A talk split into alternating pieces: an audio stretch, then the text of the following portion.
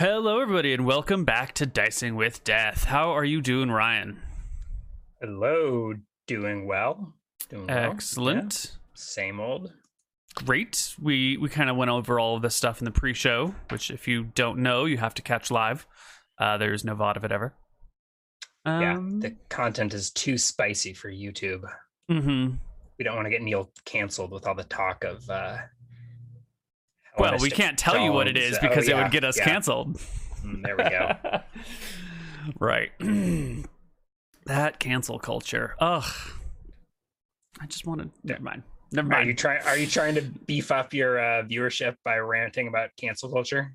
I was going to make a sarcastic remark about people who talk about cancel culture, but I figured it was preaching to the Little too on the choir and not worth anyone's time or effort at all. So, uh, Divan, Yeah. my friend, where are we?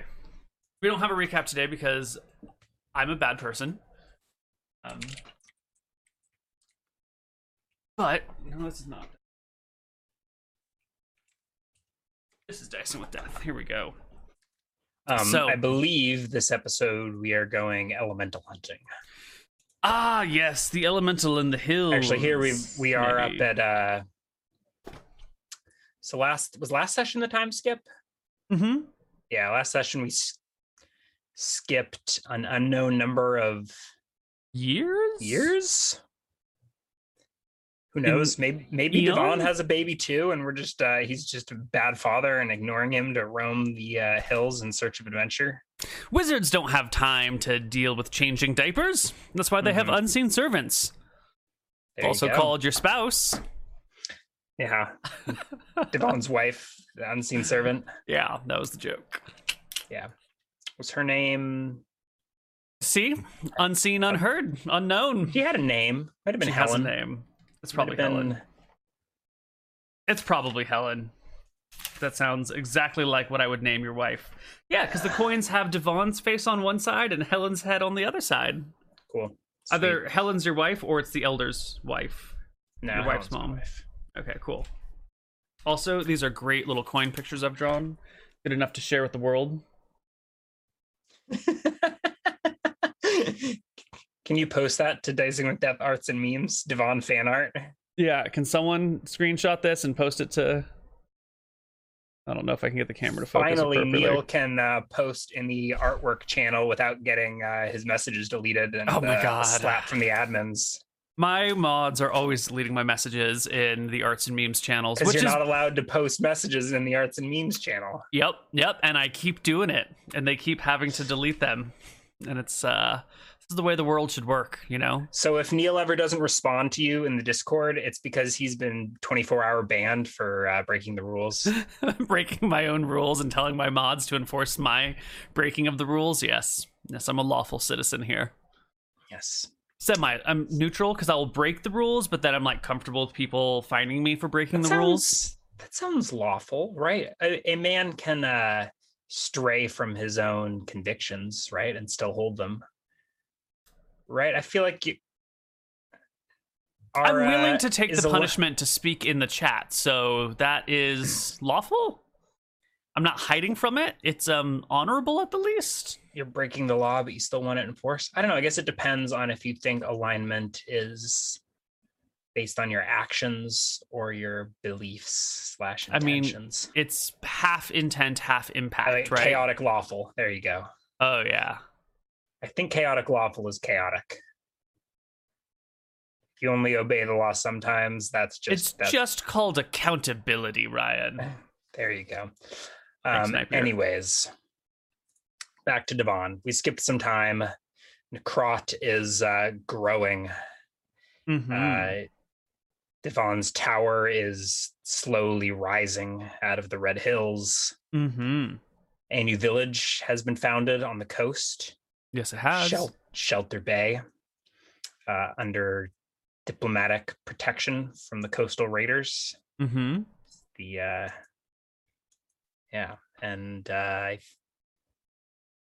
there was some spell research done. Yes, it was. Some potions were uh, were brewed, Yep. and and then you went to go search for an elemental, and you ended up near your giant, your pet giant. Yes. Yes, this is the earth elemental that we accidentally unleashed upon this plane.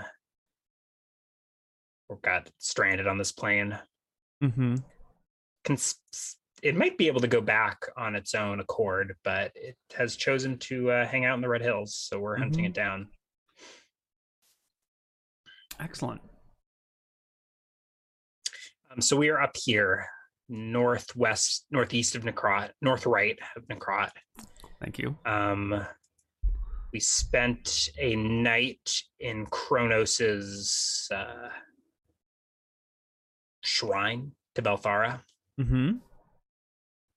Visited our blood fountain, probably replenished our troll blood supply, and then uh, sent our eye out, which swiftly spotted the elemental moving through the hills. And Divan ran out to meet it. And I think we kind of left it on a cliffhanger. Divan like recollected his crystal ball, which uh, he discarded in the desert out there, and he's now searching for this elemental on foot. Mm-hmm. Going up with the white balance today. Way too green. Excellent, Divan. So, um, you have set out on foot after spending a night with your giant. Do you have a location on this creature? uh, we saw it with the so he sent out his clairvoyance Mhm. modified clairvoyance spell which animates a crystal ball to like turn it into a floating eye Mm-hmm. that he then sent out and as soon as he spotted it so he had like he was like watching for these stacked stones that sometimes are uh, left around the hills to see if they were disturbed by the elemental and he lucked out and spotted the elemental directly or at least it moving beneath the uh the dirt. Mm-hmm. churning up earth and rock. And then immediately dropped the clairvoyance and ran out on foot. It was about five miles so he doesn't have a location at the moment but he knows where it was two hours ago or something like that Excellent. so here we are and i believe it was following a relatively straight path if i Yeah. recall to the mm-hmm. north right There's no reason for an elemental to take a winding path. They can just.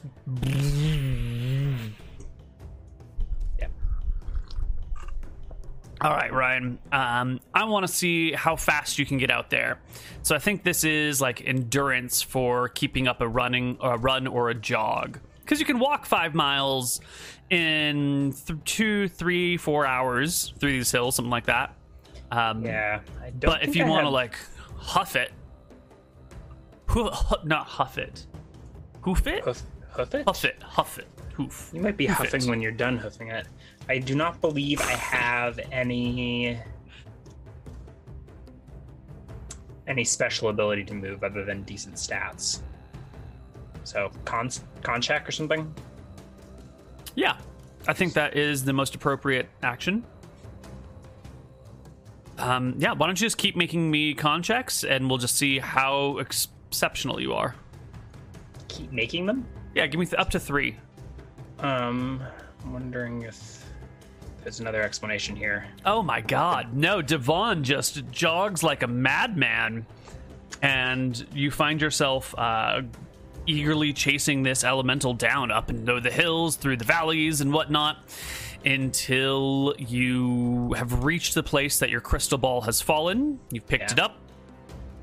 Um, And I probably spot the like churned up earth. Right? Is there like a weird trough where uh where the elemental traveled? Maybe uh maybe in a day or so the wind would obscure this, or if you didn't know what you were looking for, it would just look like an odd formation in the hills.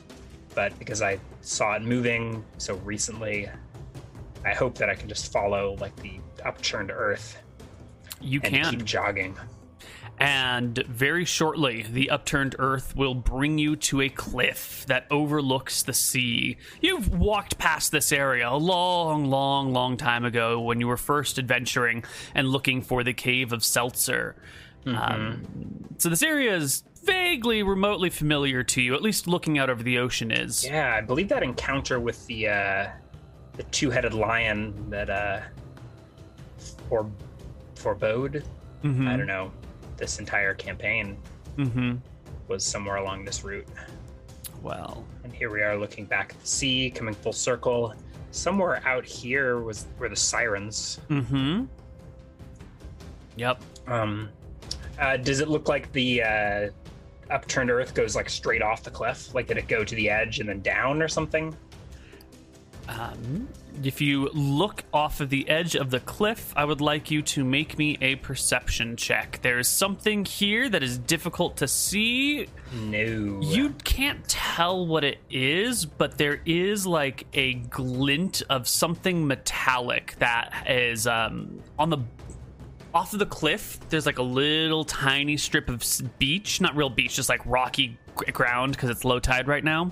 Um, And looking down, you can see that there's something metallic and reflective down in like a section of earth that has recently fallen off this cliffside.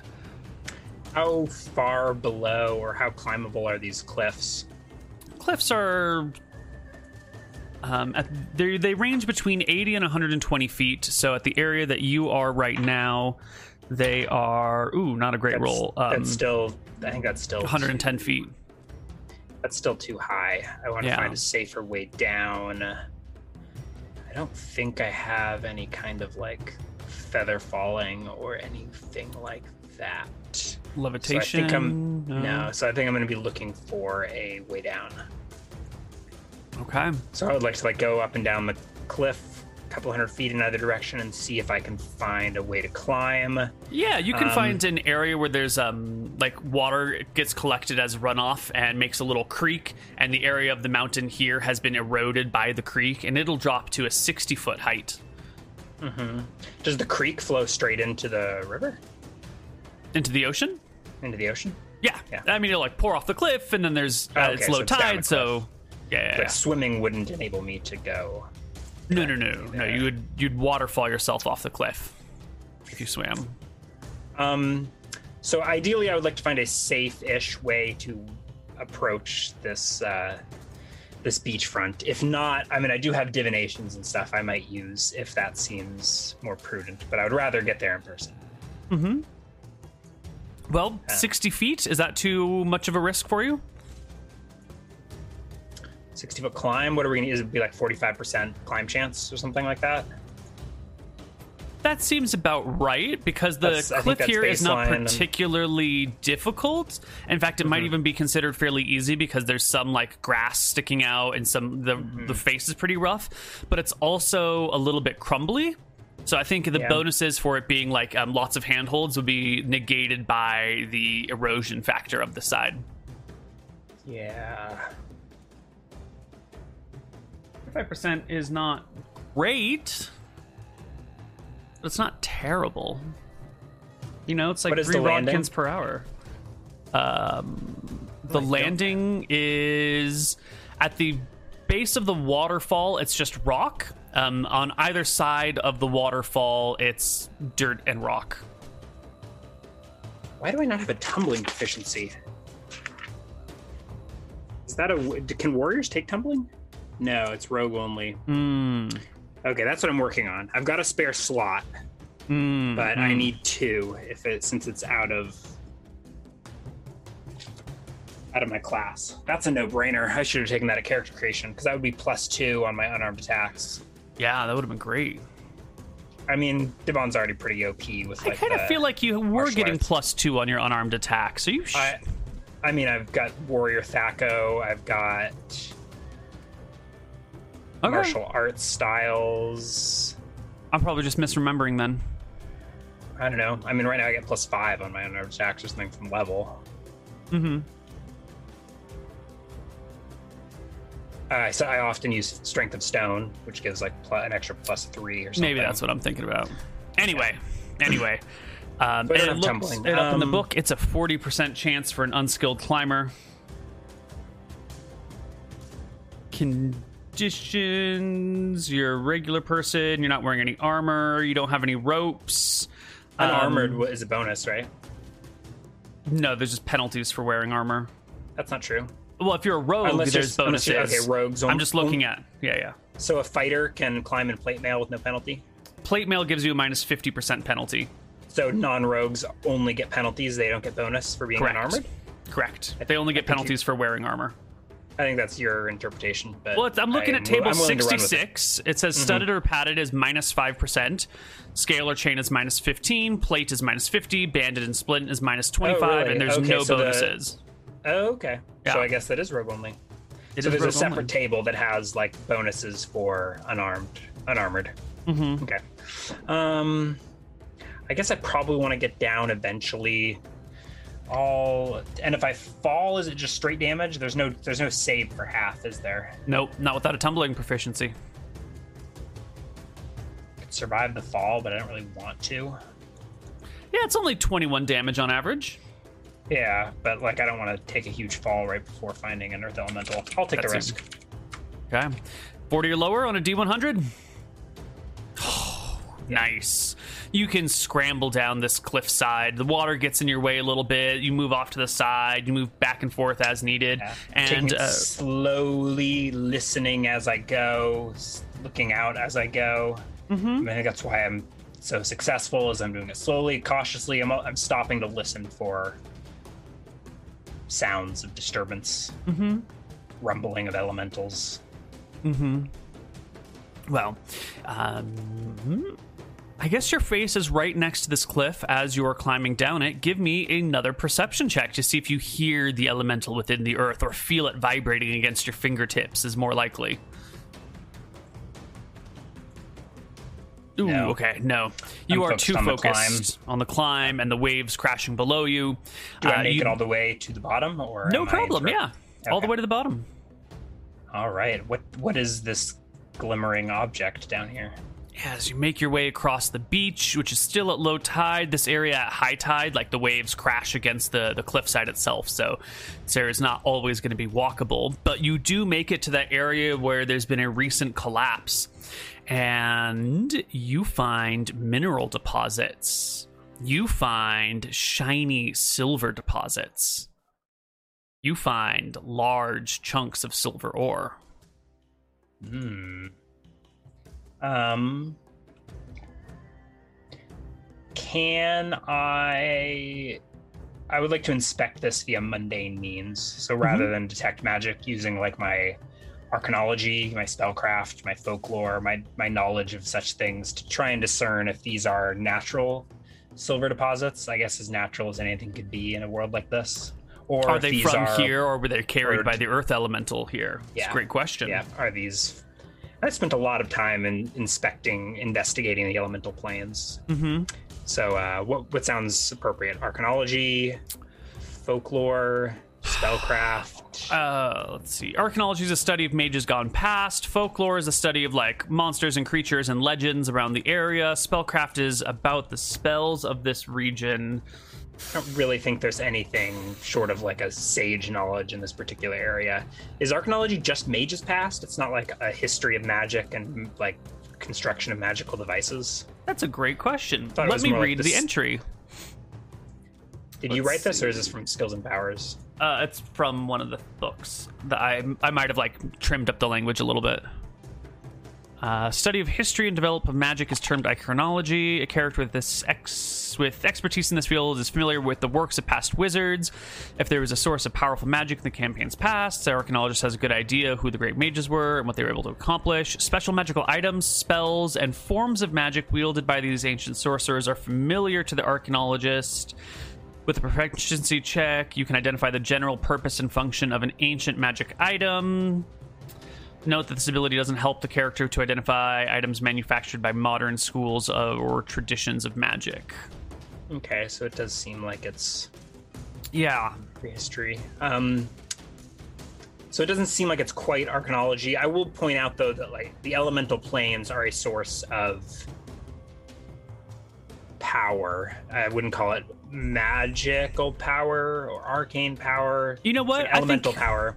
Um, so I think folklore will do here because you have Yeah. been digging around in these elemental planes. So I think that your folklore will extend to elemental lore as well. And I've also like firsthand seen deposits in the elemental plane of Earth. Mm-hmm. I guess I don't have like a mining proficiency. Applying penalties might be uh, appropriate, but in any case, I pass. So does this Mhm. seem like a natural silver? De- I guess I don't know if I would know. Like a natural silver deposit isn't really what I'm accustomed to, but I'm used to seeing the elemental plane of Earth. Well, um, as you dig through the debris here, you come across some uh, some like old buried bones and what looks to be like refuse from animals. Um, there seems to be natural elements from that are definitely from this plane of existence that are mixed in with this silver ore. Um, so either the the silver ore has been transported by the elemental and then mixed with stuff from this area and deposited here, or this is just like stuff from the earth got shoved out and excreted into the sea, which just includes the other things that were around it. Um, so it's looking pretty good that these are natural deposits. Okay.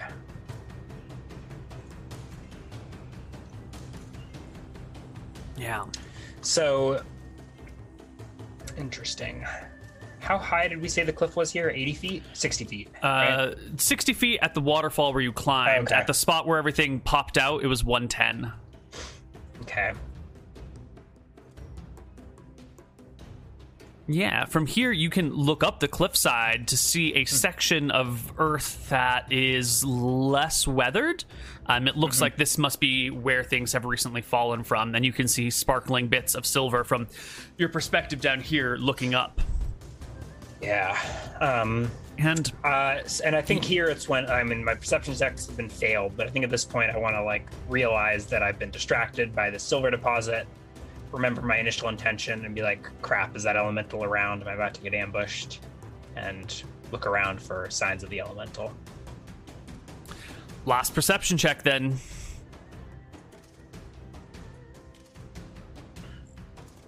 Right, because I've circumstances have changed. I've moved down to the beach. Completely I'm different no per point of view. Mhm. Yeah. uh, from here, you're looking up, looking around at the area, and then you look back up the cliffside to that area that looks fresher, and the deposits have moved. And if you look at it for a little while, you can see the earth here is actually like shifting ever so slightly, and things are being moved about as if the Is it- elemental is, it is. at the surface. it's like at the edge of the cliffside. That's perfect. Uh, I don't know if it's moving as well. If we should roll initiative, or if I can get my spell off. It seems just to be like churning in place, maybe halfway up the cliff. So uh, we'll call it 55 feet up. Well, no, the middle of it would be 55 feet up. But if it extends, I don't know, five feet in each direction, 10 feet in each direction, then I guess it's uh, 45 feet above you at the Yeah. base. Um, I would like to attempt to trap it in a bands of cerulean. So, will bands of cerulean form around a creature that is covered by earth, or does it need That's- to be That's open? I was asking if it were at the surface. Uh, it doesn't like say anything about that. It does have a size restriction, gar- Mhm. gargantuan or smaller. So I would I would think the size restriction gets the best intention, right? Like if it's if it is so intertwined with the cliffside that it is larger than gargantuan, that seems like it would not be targetable. Um, it does say the bands materialize out of air, encircling and capturing the target. So maybe they can't dig into the earth. Yeah, and so it's kind of flush with the cliffside. So I don't think bands of cerulean is going to work in this particular case. Or you're going to have In to like case, lure it out I somehow. I will try out my new spell, direct, targeting the elemental. Um, so it gets a saving throw, which it probably will pass. Um, but uh, even if it passes, this magical poke may actually get it to do what I want it to do, anyways.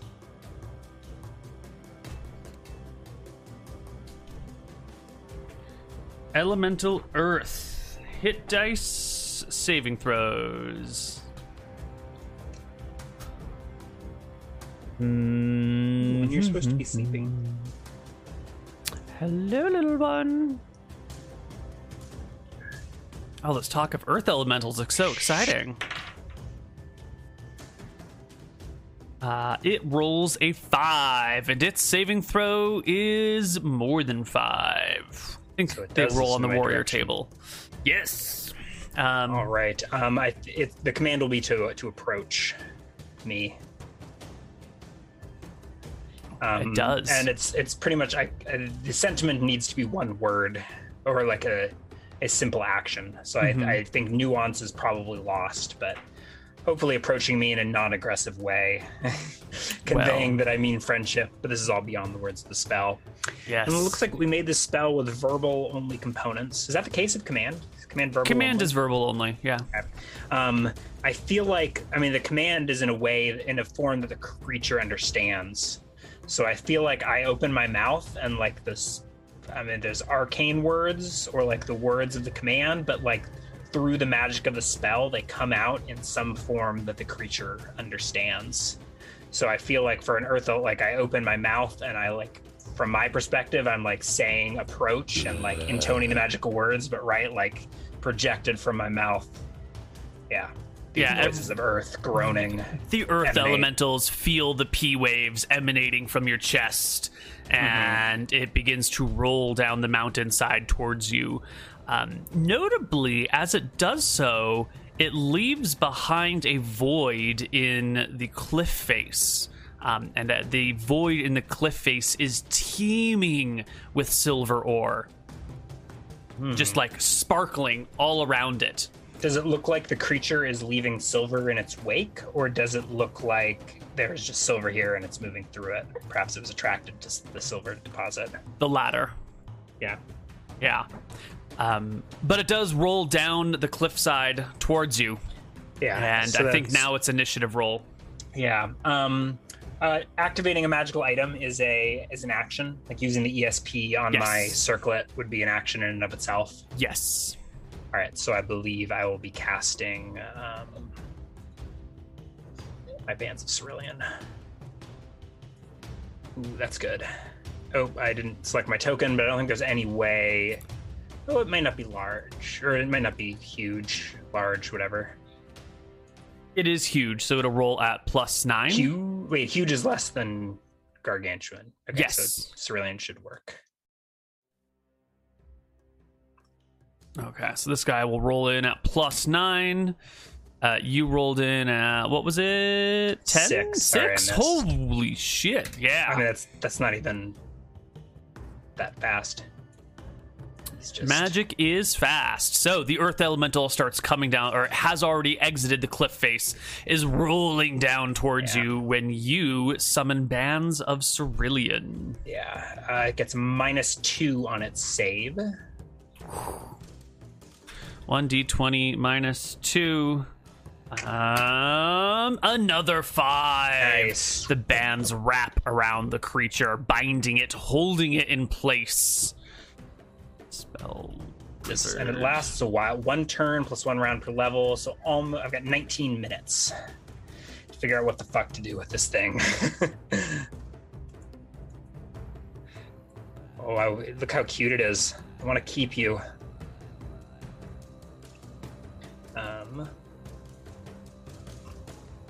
Figure out my. Excellent. Um, so uh, I will. I don't know if we need to tick rounds by. It'll probably be a little more. Wish, I mean, we do, but We do. don't. Um, so because the the next round, yeah, Earth ahead. Elemental still gets its turn, and it's sort of like held by these bands. But the Earth Elemental does not Oh, might have a have, a, strength specific form, right? It is an um, it's a it's able to I kind of shift I think itself. The spirit of the bands of Cerulean are that it traps the creature. It absolutely is, but because this thing is amorphic, I'm going to say that it will get additional saves because it might be able to worm its way out um, because it's amorphic. So I will give it the occasional save to see if it can Okay. escape. I wonder if there's more details on this on Bands of Cerulean spell. I feel like giving it a save, two, more than one save around doesn't feel fair. Not more than one save around, definitely Uh, not. yeah, so like it just failed a save. I feel Yeah. like it shouldn't get another save. It won't get a save this round. Yeah, yeah, yeah, Yeah. That's a that's a good call here. Um, so I Um, guess it just to kind of it stops, or maybe it tumbles down the cliff now that it's banded and can't attach Um, itself to the cliff. Do the bands wrap around the creature, or would the bands like hold the creature levitated? I think they might conjure wrap, and then the creature tumbles down the cliffside. I think that's what happens. It they wrap around it. It starts to fall off the cliff as more of it gets tangled, and then the thing just tumbles down in your direction. Um, you are underneath it as the bands of cerulean are going off. So I want you to make me a dex saving throw, a dex check to throw yourself. directly overhead. Well, that's a big creature. It's huge. Even if it is like slightly off, it could tumble and fall in your direction. But Alright, your I dexterity step out of the way, and actually that's probably more here. convenient that it lands like right next to me. it lands on that big pile of extruded earth that came out from it earlier and because it's so big it actually like hits and rolls ever so slightly and ends up like a third of it in the water as the waves wash up and wash back Um, I can't find the wizard rebuild page, but uh, I'm just looking for how many spell points different spell levels cost. um Like oh what a my third level spell just cost me. yeah let me find that for you i can't believe that's not a handout that i have for you wizard system wizard rebuild here it is spell level casting cost third level spells are 12 points Burning through that MP. Um, so the next thing I will do is activate my ESP amulet.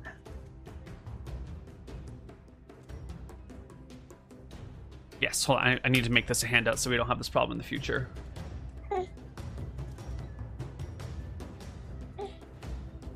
Mm, Can we do this later? Got a yes okay Got- done ticking time bomb strapped to my chest, okay uh preparing to scream. Um, so I will be activating the ESP amulet okay and attempting to communicate with the creature. I think I'll cast a tongues the following round. All right. Well, I think you were definitely going to beat the creature's initiative because it rolls at plus nine. What's your item interaction initiative? Plus three. So Um, just you know, go before it. It is it rolls getting a a save this this first round after?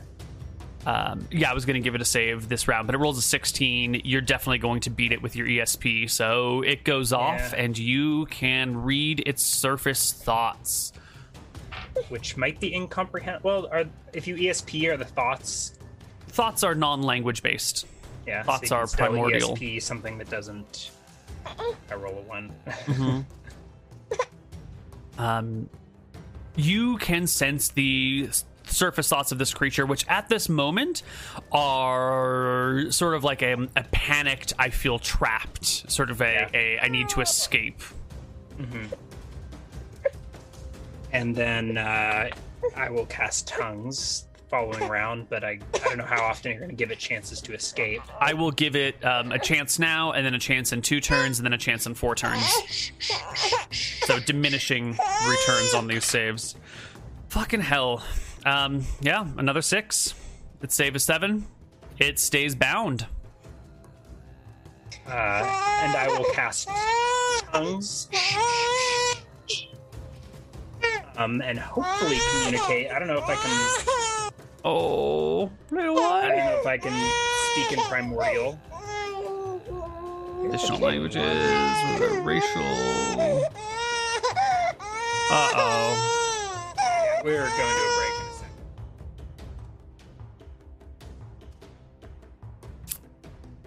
Okay, so you can speak the primordial language of this creature. One additional tongue. Um, I don't know. I don't know how much you can actually speak it, but I think you can easily. Hmm, no, it does say you can speak. This does not enable the speaker, the caster, speak with animals.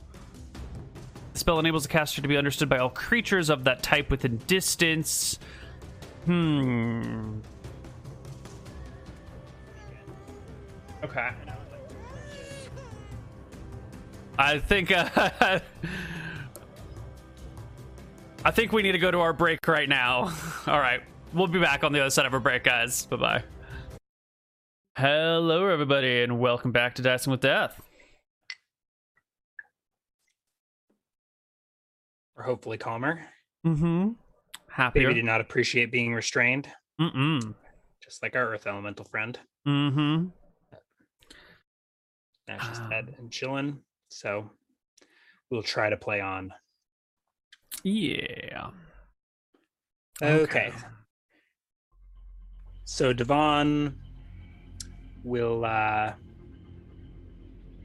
shatter his small clay ziggurat model and intone the words to a tongue spell. Uh, Yeah. reaching out and uh, hopefully speaking in the primordial tones of this earth elemental. I don't actually know what sort of uh, if elementals have much of a language in your world, but we're about to find out. Well, according to the Monstrous Manual, they rarely speak, but their languages can be heard in the high pitched shriek of a tornado or the low moan of a midnight storm. That's specifically air elementals, so I'm assuming earth elementals have a very similar thing. Yeah, the groans of uh, plate tectonics. Mm-hmm. Um, Oh, here we go. This type of elemental, earth elementals, though it has a mouth-like opening in its face, an earth elemental will rarely speak. Their voices can be heard in the silence of deep tunnels, the rumblings of earthquakes, and the grinding of stone on stone. So you speak these eldritch horror sounds of like stone scraping on stone, dwarven tunnel silences mixing in with the waves crashing behind you. and I convey to the creature that uh, it's going to be okay. You're, you'll be safe, traveler. And uh, I'm reading its mind and uh, speaking its tongues. It seems not to be surprised that you speak its language, whether this is because it was expecting it or because it is too dumb to comprehend uh, linguistic communication between species is unknown at this moment.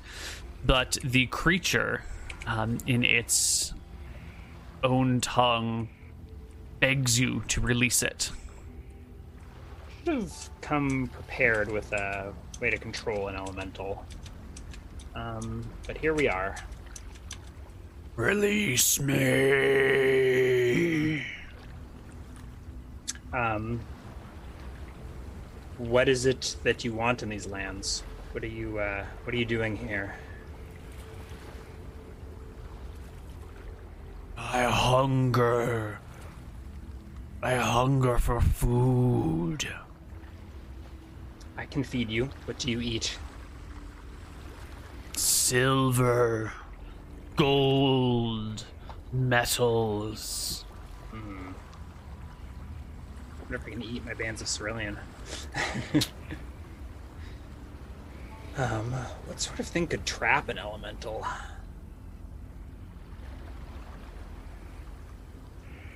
can move through stone and stuff, right?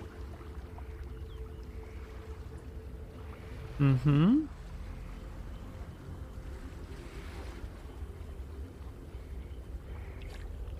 Earth and stone, they do great. Yeah.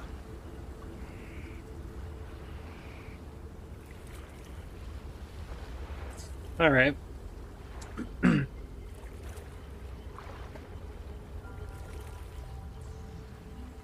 I make promises I can't keep. Expensive pet. Hmm.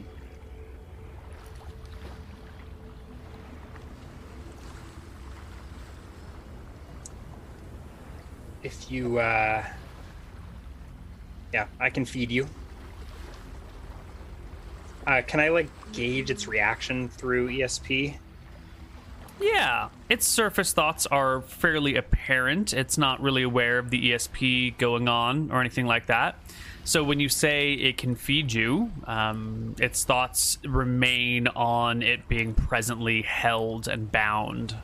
Yeah. Hmm. So, I don't know how these creatures view like power and freedom. They probably don't uh, don't appreciate it. Hmm. Reason with it or push it around. Mm-mm. Sorry, I don't know how to silence this thing, but.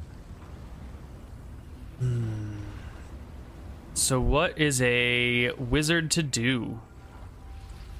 Um,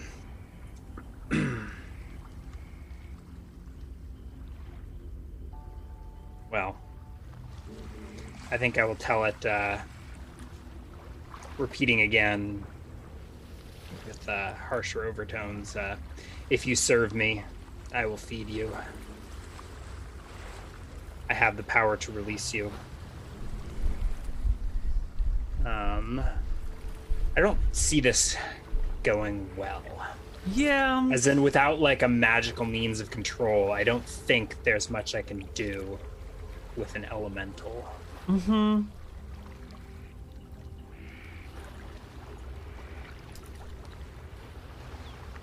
Um, I would Yeah, it's pretty pissed.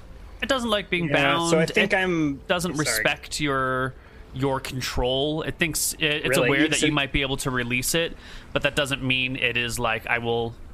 You know, it's not a well trained dog. It's more of like a, a wild stallion that is like, "Let me go, let me go, Yeah. let me go." Yeah. Um. Mark of recall. I can't objectify this elemental and put a mark of recall on it, can I? No, not on living objects. It's living. It's considered living. Yeah. Also, I don't know if its body contains the same form as it moves through Earth. It might shift slightly. Yeah.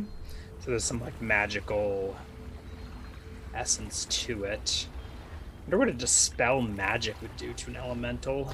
Control of a conjured elemental can be stolen from the person who summoned it by casting Dispel Magic, specifically at the magical control over the creature. Um, so But that would. it's unbound, right? But one Yeah. right, right. It wasn't summoned by like a conjure elemental spell. It wandered in here through a portal that I opened. Mm-hmm. Cool, so, so, So short of like researching a new spell, I don't think there's a way to gain control over it.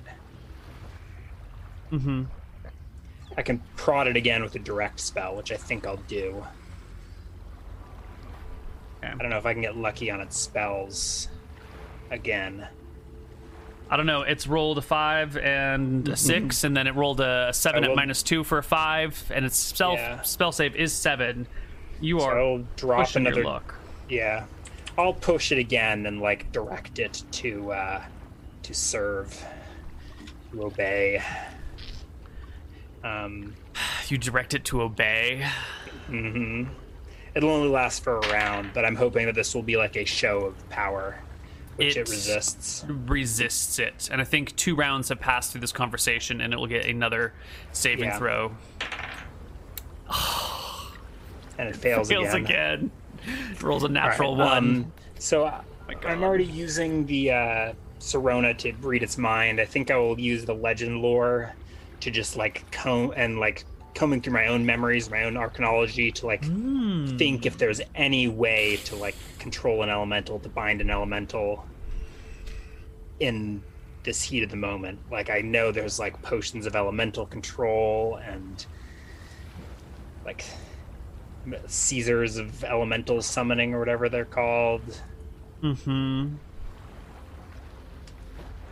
But uh, Divan is racking his mind to see if there's uh, anything that can save him in this moment. I don't know if save him. I mean, he's got this creature bound, but It would take How do I a, keep it? I it would take it a spell like Conjure Elemental, a fifth level spell. Mm-hmm.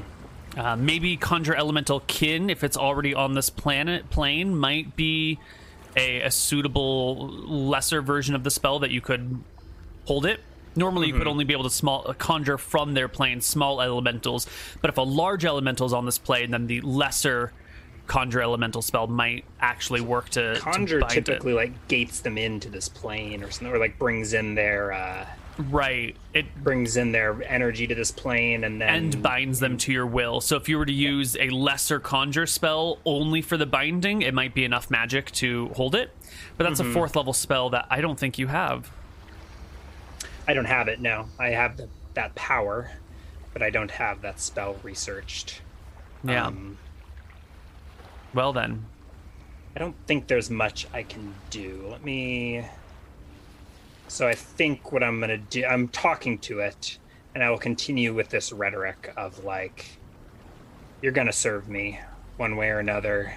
I think Divan gets frustrated that the directions don't work. Um, The creature grows angry. It grows Yeah. frustrated. You can see it begin And to I like want- shake and vibrate in the bands. I need some like pieces of an elemental, but I feel like there's plenty of that around, right? So for my potion making, like he's scattering pieces of earth elemental, right? This will be sufficient for my potion of elemental breath or whatever. Yeah, I mean it's scattering bits of earth elemental, but it's like falling in the dirt and sand next to the sea and getting mixed around by the water as the waves come in and out. Okay, uh, it might be best bound, to I'll make I'll make an I'll make a weapon attack against it. I don't want to waste a spell on like disintegrating off a piece of it. okay. Um, To use your weapon to rip at it. I think you get a plus I- four because it's held. It's got Yeah. AC two, so eighteen. I'm going to use my uh, my staff, my elemental pike. I think it is, Mm-hmm. which actually might be risk. Like, what happens if I an earth elemental like wouldn't consume a stone axe that hits it, right? That doesn't seem like it would happen.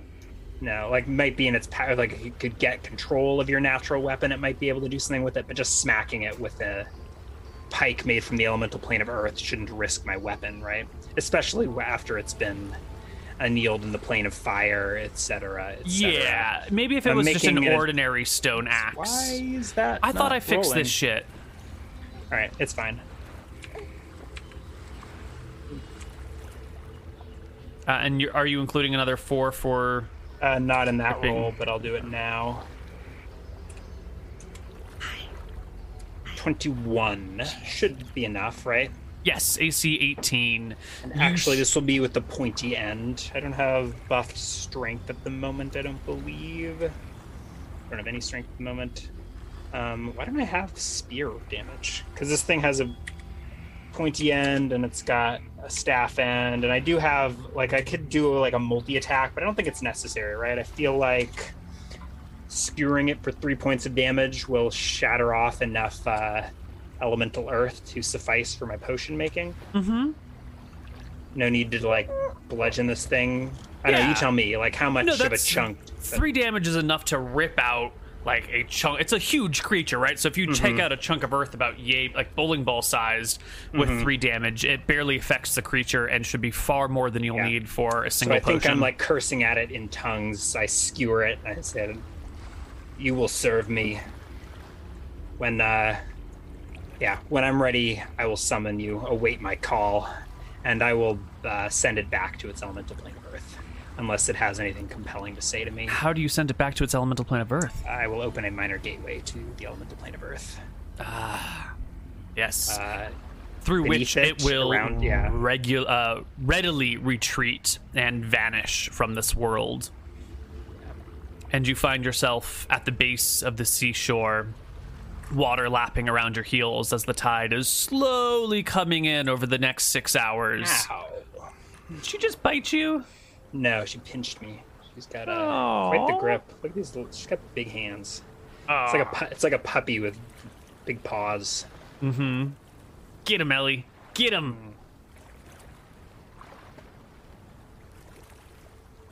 Um, you can continue narrating. Let me see if she'll hang out in a little chair and watch me. So the Earth Elemental has retreated through the portal. I'm assuming you released the bands of Cerulean so that it can run. Can I release the bands of Cerulean? Um, well, you said it would drop, so I think I will. Oh wait, no. Um, if not, I might need to wait. Yeah. free and time the portal with it releasing. Let me see what Bands of Cerulean says. Uh, no, it doesn't say you can release it. So I think you just have to wait for the 18, 19 minutes. Yeah, I think, or for it to uh, break Break itself free, free, yeah, yeah. right? So I think I will step back, and like the round it breaks itself free, I will be ready to cast. So there may be like an initiative off. I don't think there's any way that it beats me. Probably not, but guess let's it's roll it just to be sure.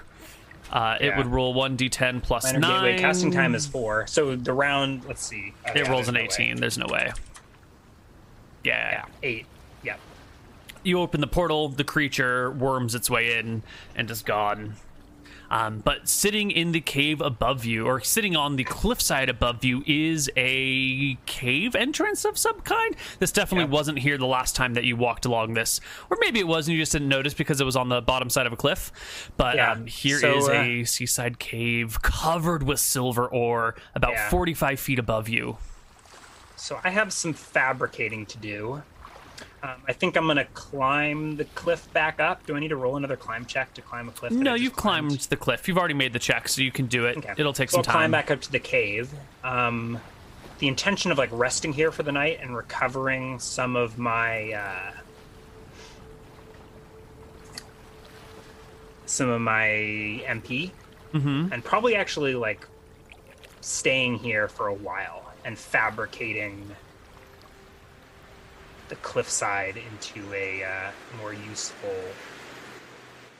I don't know. Location Mm-hmm. eventually like fabricating some stairs and maybe um starting the uh, process of mining the silver. Mm-hmm. Um, but for now, I need to rest and recover my MP. Okay. You make it into So the will, uh, cave. yeah. It is uh, fairly massive at the front. It's maybe 15 feet tall for the front cave entrance, and then it quickly narrows backwards, almost conically, into a, a much smaller passageway that winds into into the earth. Um, I don't know how far you want to follow this passageway if you're trying to rest here, but it does Um, retreat beyond the vision of sunlight. Um, I will wander in a ways, mostly to assure myself that it's safe. Um, I have a lot of H. I have full HP, but I'm low on mana, so I Very low. and it's all. It's also approaching evening, I think. Mm-hmm. Yep. You wander on in. Um, you can get near to the back of the cave where vision becomes difficult. You hear only the sounds of the ocean crashing out behind you, unless you'd like to make a perception check to see if there's something super quiet, like hanging out, lurking in the back. Um, I wouldn't have thought to, but since you're giving me the opportunity, of course I'll take it. Yeah, you know no. shit. It's fine. Yeah.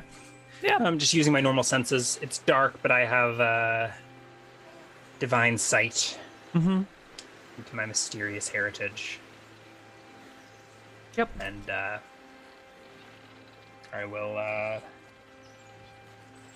yeah, explore the cave. Uh, how far back does it seem like it goes? Like if I go back a couple hundred feet, does it You go on can and on? get about 80 feet back it maybe less than maybe closer to like 40 feet back before it becomes difficult to maneuver through um, and you can guess that it goes at least another 40 feet beyond this like it narrows or something? yeah it narrows the is front a is like a- silver vein? So is this the elemental eating its way through a silver vein?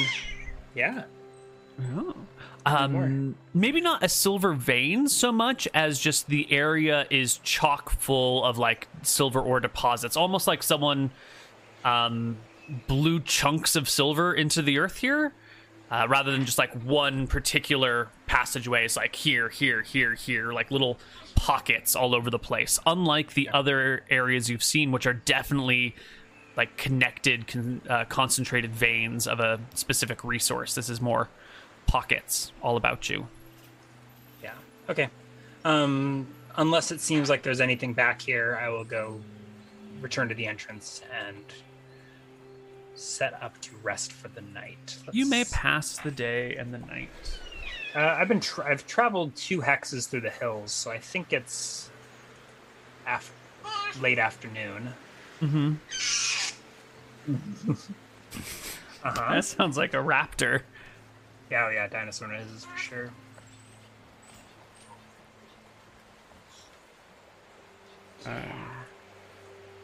Um.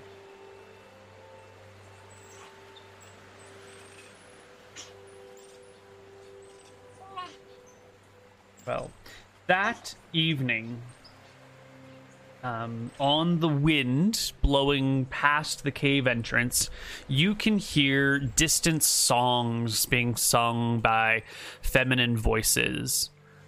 Uh, you know there are sirens in this area, and if it's a siren song you're hearing, you're far enough away that you're out of the magical effect of it. But it does sound like there's a um, a choir somewhere along the cliffs. Um, can I guess how far it might be? it's really hard to tell with like it's being picked up by the wind and then blown, so it comes in and out. Um, it could be, you know, a thousand feet away, or it could be like two or three miles away. That just happens to be, you know, like the prisoners on Alcatraz used to be. You would say that they could Yeah. hear conversations from the wharf in San Francisco, and that's about a mile distance. So it could be a pretty far. I'll uh, roll myself a willpower check. Okay. All right. Divan remembers his youth, fantasizes about stripping down to his uh, to his amulet of water breathing To his and leaf. diving in, diving into the sea to rest amongst the sirens to regain his MP. but he's an older man and he thinks better of it Uh-huh. and uh, stays here in his cave. Uh huh. Nice. Nice. Okay. You rest the night away. No problems. Um, and I, it might not even be worth. I mean, you. I don't know if you have like daily encounters to roll. I might want to just time skip a few days to fabricate the cliffside. Do you have Um, a means of feeding yourself and watering? Not really. We've kind of been wishy-washy with uh, equipment. I have rations noted on my character sheet, but I don't have a number listed. So it's like, yeah. I'm so I'm sure I brought rations with me, but I didn't bother to Right, right. before Okay, so we'll we'll say you can stay here Let's for see. just a few days before you need to go back and resupply. Yeah, I, I can doubt you brought. food nearby. I don't know if I Yeah, there was that means. creek that emptied in here that you crawled down next to, so you've got a supply of fresh water if you climb up and down the cliffs. I'll probably make you make a skin. at least a climb check daily if you want to be climbing around a lot because there's always a chance that you you fumble. Yeah. Um just looking over my uh spells. Conjure simple object. Simple object of the same material. Sprinkle dust forms the desired object, one pound per level. I could conjure like a loaf of bread or something, couldn't I? This feels more priestly. Um, isn't there a range on conjure object? Because it takes it from No, you take the dust of an. ob- So if I like find like the uh, breadcrumbs left in my backpack from that ration that I left but deleted to like zero rations, Mm-hmm. only one. Ob- see. iter- Iteration. Oh wait, but the spell this the item disappears when you lose concentration of it. Never mind. So like I would when I lose concentration of the bread, it Right. would uh, cease to exist. Yeah. Um, all right, I think it's easier to uh, to just return. Uh, let's let's see how much MP I can Go get. magic missile yourself a seal. Eat some uh, raw seal blubber. Psh, Don't have magic missile. What campaign do you think this is? Arcane spray. Arcane a- spray. Uh, yeah. Yeah. Well, I'm now level nine. I probably I've developed a fourth level arcane bomb version where I just like Hmm. throw it into the sea and murder all the fishes. Fishing with dynamite. They used to say there were many fish in the sea. Not anymore. Uh, so I will. Nothing else comes of that uh, siren song, is right? No, you just hear it blowing in on the breeze. It's not enough to enchant you or charm you, but there are creatures about. Um, the cave Um, feels so I- really safe. There's no way for creatures from the surface to get in, so only something either like flying in through the cave front or like crawling out through the back of the cave could possibly get to you. Of all the places that you visited here, this and Seltzer's Grotto appear to be like the safest places. Yeah, Most chill really gain places. much MP. Uh, only one die with the activity. One MP. All right, so we're just we're not. We're, this isn't hap- happening. Yeah. Um, so I will. I actually won't even fabricate. And if food appears to be an issue, I think what I'm going to do is just come back another time. Okay.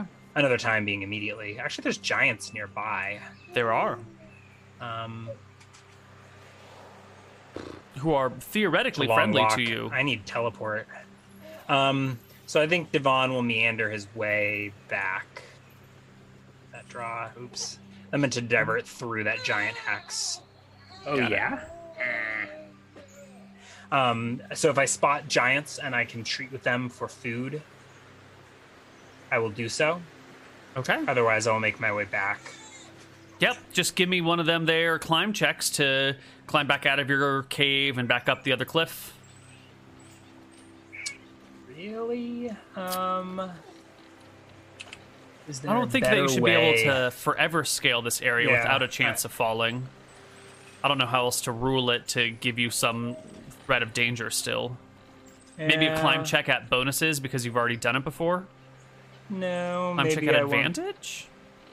I don't want to risk climbing at this point. Then. Um. I think that might be a good way of dealing with an area that you've climbed before, but it's you know you're still having to go up and down it, and it's still a little bit risky. As you, we just keep adding dice until it's you know silly to do it.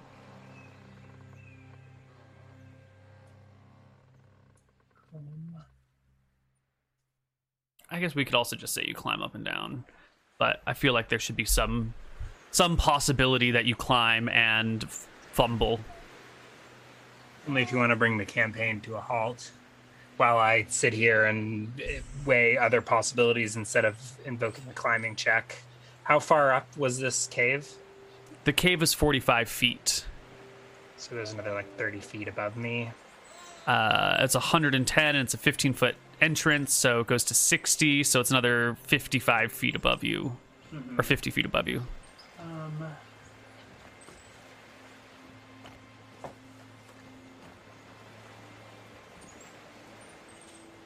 sure, whatever. We'll let the dice decide what happens. Um, on a D one hundred, or was that? I should. RD one hundred less than forty.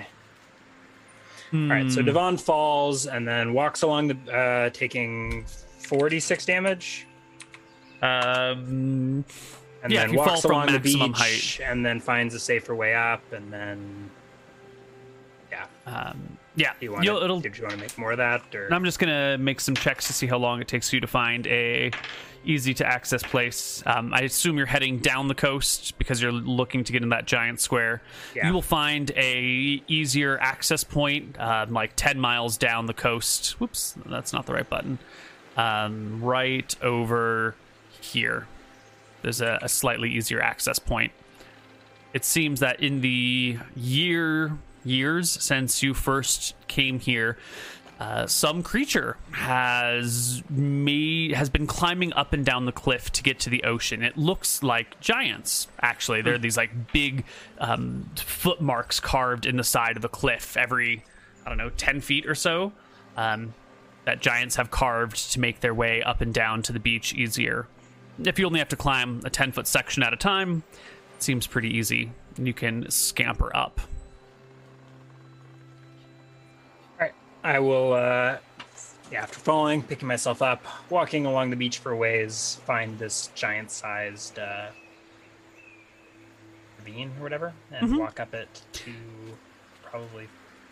I'll probably follow the path to the giant's uh, camp house. Sure enough. What, you where do they come- live here? Uh, the giants have these are hill giants. They live in a cave. They're not that bright. They roll a big rock in front of it to keep out the other monsters that might near might be nearby that might harass their young or something. Um, and as you approach the cave, you can see that the rock is rolled to the side. You can see a little bit of smoke rising from the inside of the cave, indicating a giant in there cooking. And um, I will approach. yeah, looking in, you see a single giantess within the cave. Uh, it has a sheep, which it has stripped of all its wool, that it has put on a large branch, I guess, or a small branch, that is roasting over a fire whole. What is it roasting? A sheep. Hmm. A singular sheep. Greetings, giantess. I am Divan. Perhaps you've heard of me. I have. Greetings, Divan, she says. I am uh, passing through, mining some elemental silver in the area, and am in need of a resupply. food and the like. Mm. Some hospitality. I'm wondering if there's anything I could trade you in exchange for uh, sustenance. Hospitality. You have been a friend to my kind. I would be happy to share some of my food with you, she says slowly, um, and motions to one of the hind legs of the sheep and then over to one of the front legs of the sheep and says, Which do you prefer, head or hind? Hmm. I think the rump is tastier. Give it some time. It's not hmm. quite ready yet. Yeah. I will sit and share the fire with this giant. I don't particularly. I mean, I've got tons of valuables, but what do I have that a giant might like? Giants value like magical items. Maybe. Mean, she's kind of out just here living her best giantess life, you know? She doesn't really Yeah. need much unless you've got something that could be, like, improve her life. Yeah. Maybe I will. I actually, I mean, I have wounds myself. Maybe uh, while I sit by the fire, I will share with her uh, this troll blood potion that I have invented. Hmm. I will uh, show it working on myself, and then uh, perhaps leave some with her. I Mhm. don't know if I have. I haven't noted how. I have not. I've not noted how many I have. I have troll blood noted on my character sheet. Last week we had invented that potion, but we didn't specify how much was made. Mm-hmm. Um, and perhaps you can remind me what the potion does, because I can't. There were some side effects potentially, or like uh, we alluded to some side effects. I can't remember exactly how we mechanized it. So can you remind me what the uh, what this ointment does? Yeah, I'm opening up my notepad right now.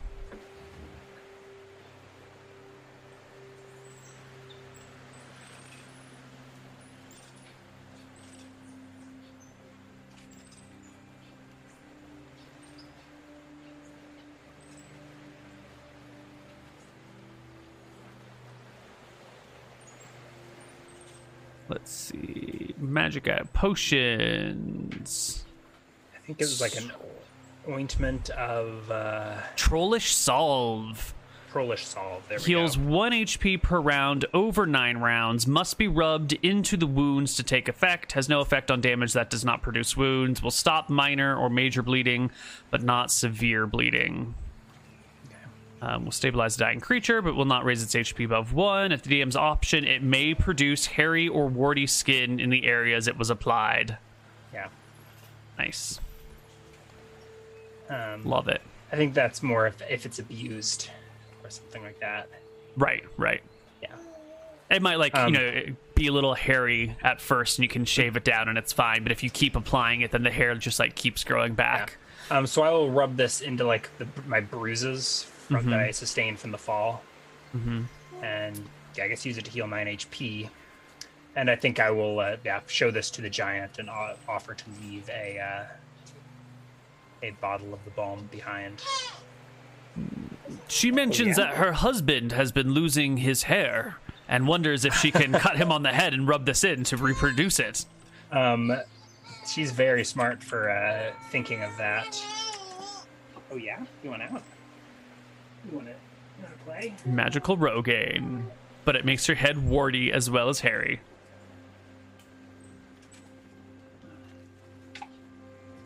Great from a distance, but you don't want anyone running their hand through your hair at that point.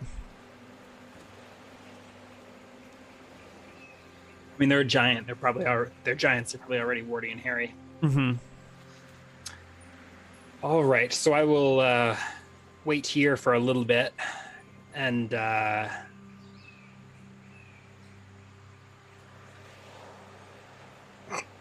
excuse you. Um, eat. Mm-hmm. Mm, I mean, a lamb quarters is probably enough to sustain me for a couple of days Mm-hmm. although not enough to like i think i'm still probably wandering back to civilization aren't i I think so. Yeah. So I'll refuel here, maybe even rest the night outside of the giant's cave, and continue on my journey back to Necrot. Okay. I think that is what you can do two tiles a day, three a Uh, day I if think you I can force march. Force march three, and if I'm just trying, I'm probably just gonna force march because two, I'm not, one, two, like- three. Yep. it probably doesn't make sense to try and regain MP on the go. Yep, it's just two days to get back to Necrot. Let me do some random encounter checks. Um, first day is nothing. Second day is something. Uh, you come across one of the remaining wild cockatrices on your second Oh. day. Uh, fairly close, actually, to your home, like right between you and these other giants that live nearby. First thought is maybe that it escaped. Um, does is it like aggressive towards me, or is it? Uh, Well, that will depend on when you spot it and who spots who first. So, uh, why don't we both make surprise checks to see the range at which the spotting happens?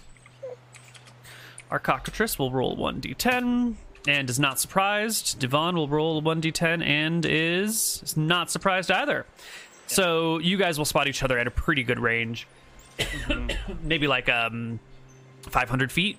I'll, we'll just roll our uh, D300 plus 300. 500 feet. okay. Um. Uh, I'll cautiously approach.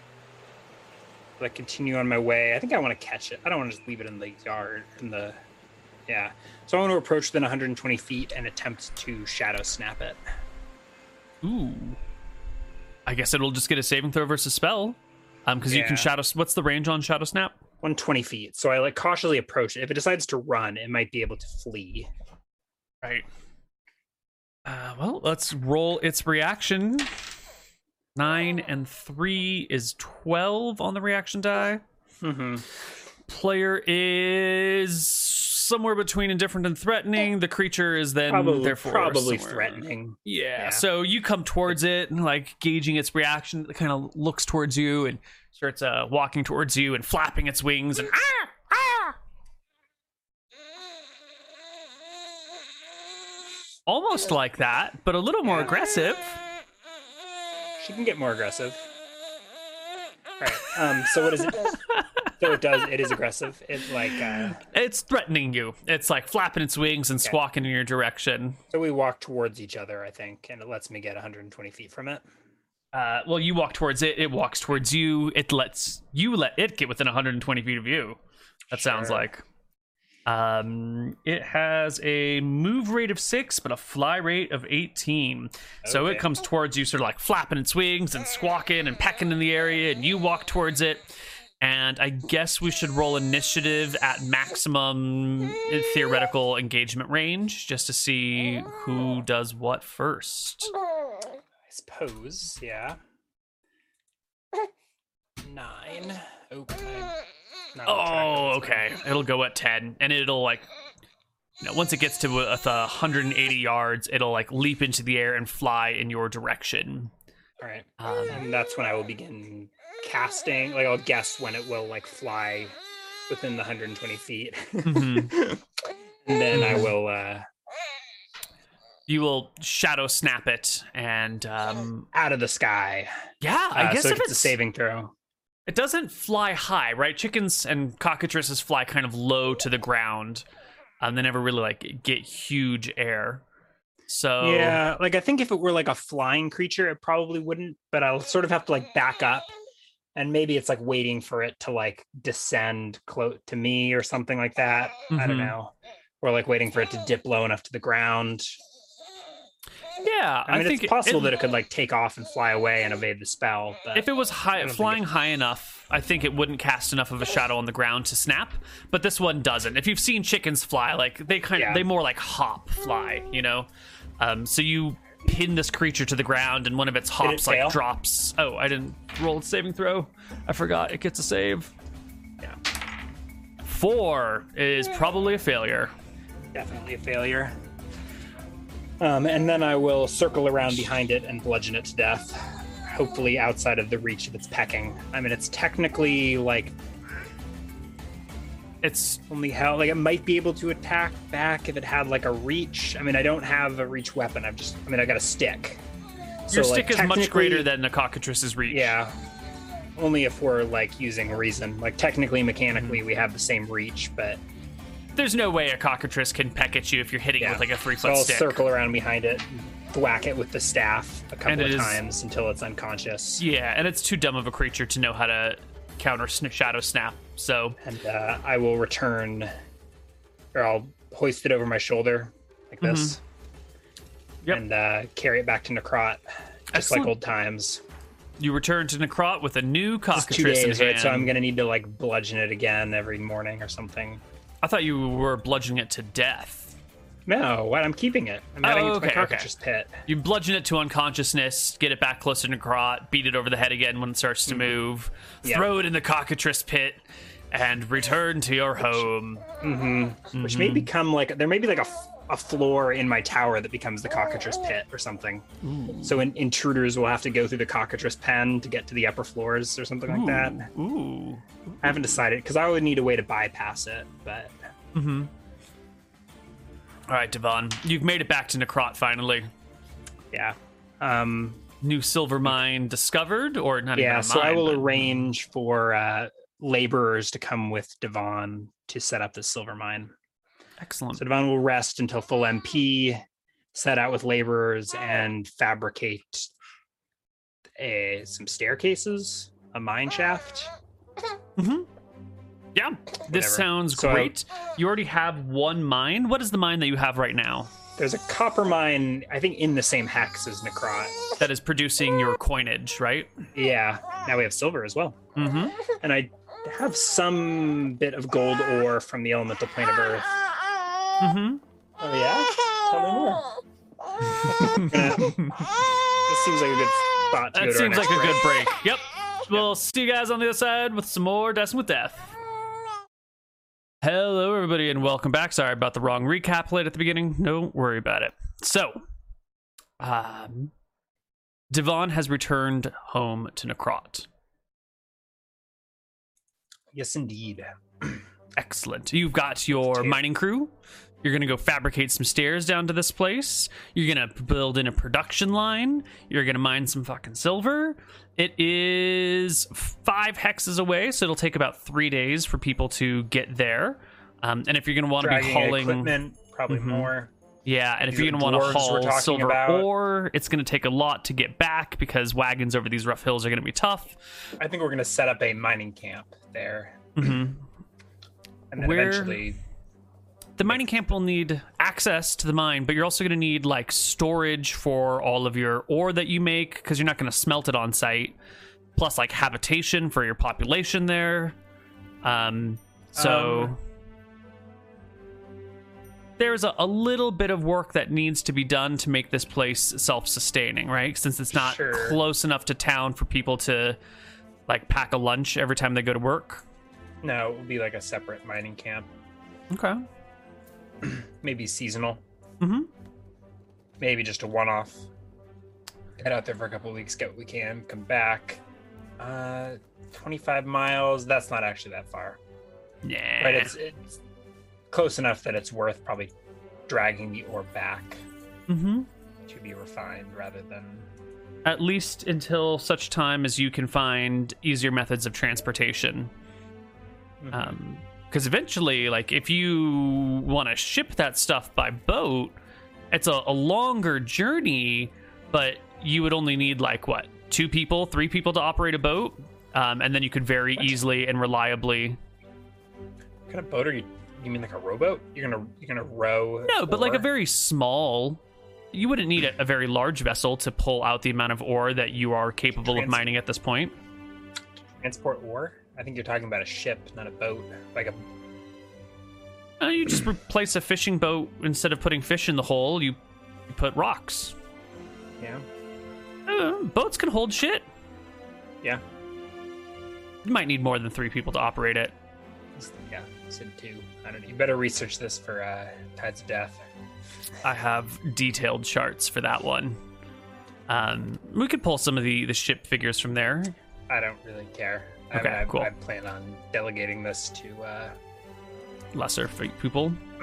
yeah, to Okay. our craftspeople. We've got those dwarves that have relocated.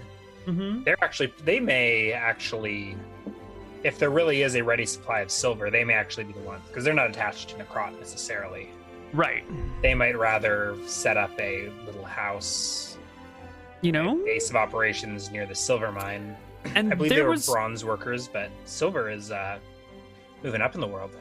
and they there was talk of them possibly bringing in other family members if this area was interesting enough for them to stay. Right, Mhm. this was sort of like an expeditionary force. If there's a silver mine that discovered here, they might be interested in that. So unless the whole family is interested, I think we'll at least bring a representative along, Mm-hmm. and then maybe uh, Akitos will come at least for this exploratory mission. Mm-hmm. Excellent. Well, with you leading the way and probably no less than 20 people in tow, um, I imagine no monsters will come across you unless they're absolutely terrifying. That's a, a large enough group of people that most creatures would stay away. I think we've already reached the point where even Divan alone doesn't really encounter much in these hills that are a concern. Mm-hmm. We definitely had those conversations where you've like rolled on the encounter chart. You're like, oh, that's not a problem anymore. Well, killed all those. Mm-hmm. Yep. All right. Um, you can bring these folks here after a few days of supplying and gathering and talking and organizing and yada yada and checking in on your your tower and its construction and your all the things that you're doing. I guess your blood fountains with the giant now. Um, You can set out. And you said you want to fabricate some things here, yeah? Um, nothing specific. Just like the, I mean, the silver mine. But if there are laborers, we can probably handle that. So I think I will fabricate away the hillside. Although, it doesn't clear out a ton. so it says if you work with a mineral, the area of effect is reduced by a factor of 27, one cubic foot instead of one cubic yard. So it seems like you're not meant to be able to use this to clear material. It seems weird that like you can fabricate with one cubic yard of wood. I think it just But- slows down the guess- rate of fabrication, so that way you can't get that spell and instantly build a castle. You could build like a wooden fort, or you could take twenty-seven times as long and build a stone fort. Oh, maybe that's what they mean by mineral. They mean so like using like wood or fabric or some other raw material versus like stone.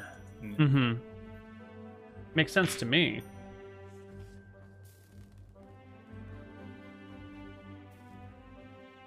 A cubic foot is not very much. You can't fabricate much at all. Nine cubic feet, that's like a small section of a wall. Mm-hmm. Maybe if it's super thin, you could build a small structure. Or wood. Yeah, I mean that's like a, a one foot by one foot section of wall, right? hmm But nine cubic feet of earth is not very much either. Right.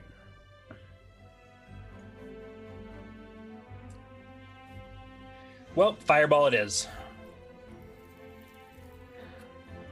Um, honestly, my lesser disintegration I think is more effective. I can do one cubic foot per round with a fourth level spell, just digging it away.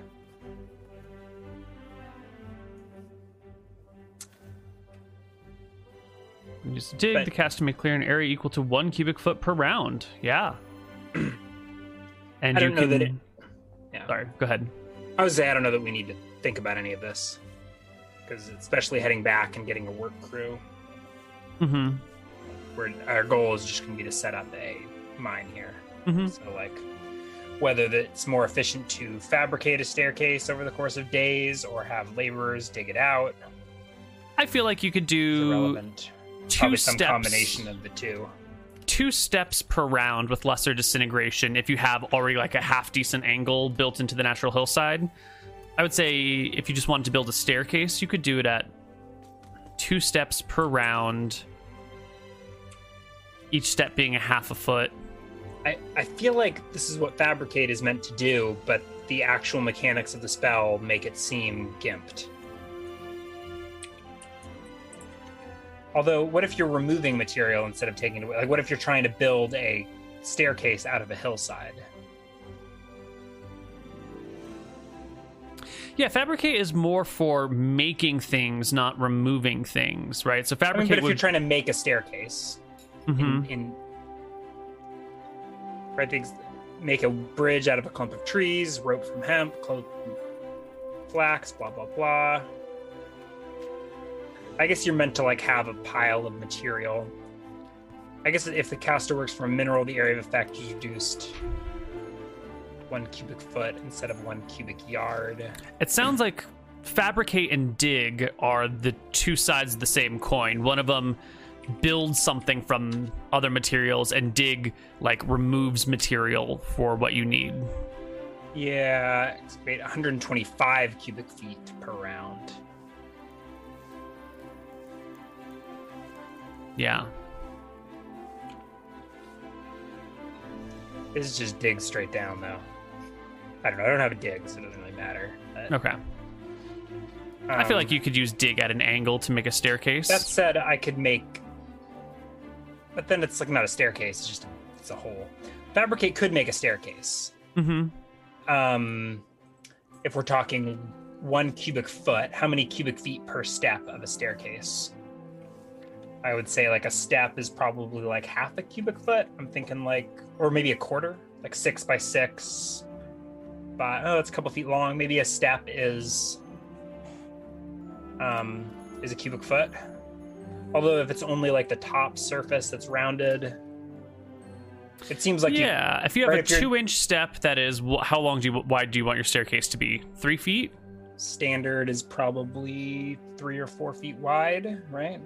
Yeah, Three and a half. Let's say three feet. yeah.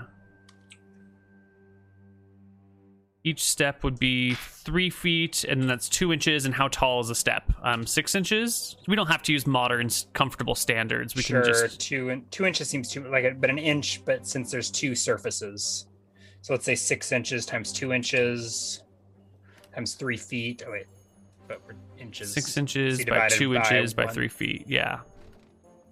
divided by 144 inches to feet. So four steps is a cubic foot of material using that. Okay, so every round you can fabricate four steps out of mineral. So I Mhm. can make four steps into a hillside. That seems fair enough. And then, so with one casting of fabricate, I can make 36 steps. That seems totally reasonable, actually. Yeah. So over the course of nine minutes, Divan can fabricate and then like it's not removing a ton of material, it's like etching a little uh staircase into the hillside that sort of switchbacks its way towards the entrance. hmm I was even Okay. thinking you could just get some trees and build a staircase Mhm. on the cliffside. If there are trees around, that would actually be way more efficient because then you can do in yards. Right. Well, you just need to get some trees from over here and bring them over here. If the labor is, then I could build like scaffolding up the face of the Yeah. Mine. But hauling trees is a ginormous task. I guess I'll fabricate the trees into a cart. Oh my god. That's exactly what Fabricate would do. Fabricate the trees into a cart, have the dwarves chop and their laborers chop down some trees, haul them in the cart. Nope, they don't even need to chop. Like Ah. fabricate converts trees to raw material. So I could convert Trees into just lumber. right. So Could convert nine cubic yards of trees into a cart filled with lumber, Yeah. Yeah. and then those lumber carts could be converted into scaffolding. Yeah, you could just convert the entire cart when you get Yeah, back exactly. here. Oh Yeah. my god. It's amazing. Yep, Minecraft. Okay. So it looks like this will probably take you maybe doing some quick ballpark weeks. math, Yeah. a week and a half or so. Yeah. Because you'll have to go over here, get the shit, bring it back here, build it. It's going to be like two days, two days, day of building, two days, two days, day of building. So we'll say five days per. How many fabricates can you cast a day? That's going to be based on your regeneration rate, isn't Uh, it? you, have you sent me? Yeah, it's gonna be based on regeneration rate, I guess. If we're talking that way, you didn't. Do you know how many points is a? Oh, here's a mana cost. yeah. Fifth level spell costs twenty five. If I can do nothing but like study and regain a top ton of. MP, Mm-hmm. right? What's the average on D13s? It's like six and a half. Over four dice, top two. I can probably sustainably only do a fabricate every other day. My mana pool is like three fabricates.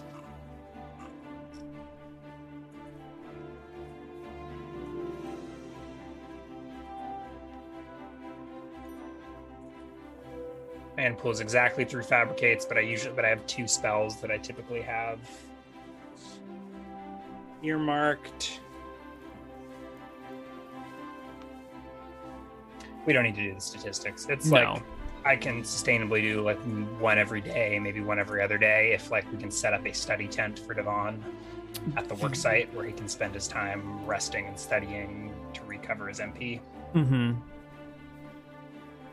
and just popping out to fabricate. Yeah. Okay. So it'll take a couple of weeks. Not a problem. You can do this with your dwarves and Akutos and your laborers. And once the stairways are complete and you have access. Uh, actually, quick question. Did you want to do like a staircase down to the beach? Um, from a, a short Um, spot and then back up, or did you just want to do a staircase that like comes out and hangs down to the mine that I like never I- goes all the way to the ocean? Unless it needs to go all the way to the ocean, there will probably be scaffolding all the way to the ocean. So support beams. I think I still will sense. do the earthen staircase leading to Mhm. the mine because that seems stronger and more stable. Yeah. and then maybe some scaffolding into the hillside, whatever the whatever the miners tell me needs to be built. Okay. Um, yeah, the staircase idea was. mo- I, I thought I would have more mana to do this, so I was going to fabricate myself a staircase out of there instead of having to Mhm. climb. But I Mhm. spent all my mana with the uh, earth elemental, Right. so Well, um, couple weeks later, Question: silver mine up and running. hmm How bad? Can you hear the cars going by? I have flipped Almost on never. this like suppressed background noise that I haven't used in the past. I'm just curious if it's working. I haven't heard any cars. Those are small cars, but okay. Maybe I'll ask next time a jerk with a unmuffled motorcycle drives by. Cool. Seems like that does work. Um, yeah. So a couple of weeks are spent mining silver. Um, was there anything at the back of that mine, or was it just the elemental eating its way through? It's probably just the elemental eating its way through, but there is sort of like a twisting crawl path that would be awkward I mean, to crawl through. Now that I've, Divan will explore this hmm once the uh, once we've returned. Yeah. So the mine goes the whole way to the back. the cave goes 35 40 feet back and then it becomes too narrow to really So walk so it I'll becomes like use a minor crawl. disintegrate to like claw Mhm. my way through. Excellent. Um, I have a question about how you treat disintegrate. Um, when you disintegrate something, does it destroy the material and like No. remove it from existence? It just like breaks it down it to like deintegrates molecular- it yeah Okay. So like if you disintegrate through a gold vein, you'll just be left with like gold powder. gold Or dust you- would be all over the place yeah yeah Yeah. Okay, cool.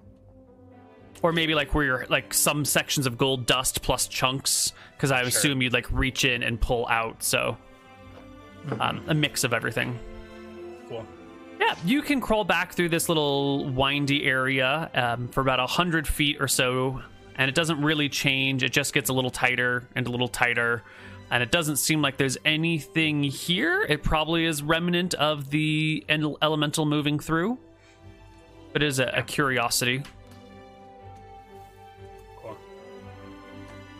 The dwarves will insist on, you know, boarding it up or stoning it up just to be on the safe side. Really? They're a little paranoid about things coming out from under the earth. I don't think I tell them what it was. Right? This is the mine, isn't it? Certainly, is but when they when they get here and they see this place and they see this like weird tunnel that just goes back in, they're immediately suspicious and distrustful, and they're like, "We should just pile rocks in there." And like, Isn't there silver in there? well, yeah, but there's silver here especially too. if they see Divan crawling around inside of it. Yeah, okay, sure. How Yeah. many? So there is a group of dwarves. It's not just one dwarf here to. uh yes, a group of five came out to see what was up. All right, they can do what they want. I'm not going to waste any uh, MP with humoring them, but Yeah, they'll they'll pile dirt and rocks and mud in there as they need. after I've thoroughly investigated it and Mhm. uh, made sure there's nothing interesting, can I roll some sort of check just to ease my mind? Another Yeah. perception or like, uh, I guess we're in, there's no like arcanology to be to be had here. Yeah, But just give me a if there's a perception check. See if you notice anything odd about the area. Yeah, Your sorry. eyes and ears and Close my character sheet. Uh, did you hear that putt putt? No, I did not. Dang, Zoom.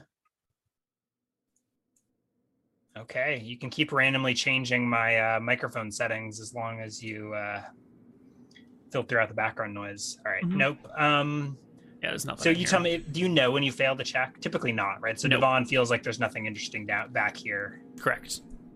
and it doesn't even seem particularly magical. It's probably just the elemental was eating. Yeah. Is elemental shit particularly interesting? I think I would burn a detect magic to scope this out. You will see. Spr- sprinkling the powders as I go. Is it better to sprinkle or to snort? Like, can you sprinkle powders over an area? You Or is it can, totally. Object. Yeah. you could like put it in your hand and blow it on Yeah. things or sprinkle it on things. Yeah, so I do that. Other than the the residue from my disintegration claws. No, you don't see anything. Nothing. Just the small residue, small faint um, magic from your disintegration in this area. Seems totally mundane, and like the DM has thrown you a red herring that has absolutely no bearing on your campaign. You should trust it. Yeah, that's fine. Cool. so, does anything interesting happen here? Any miners jump off the cliff looking for sirens? No miners jump off the cliff looking for sirens.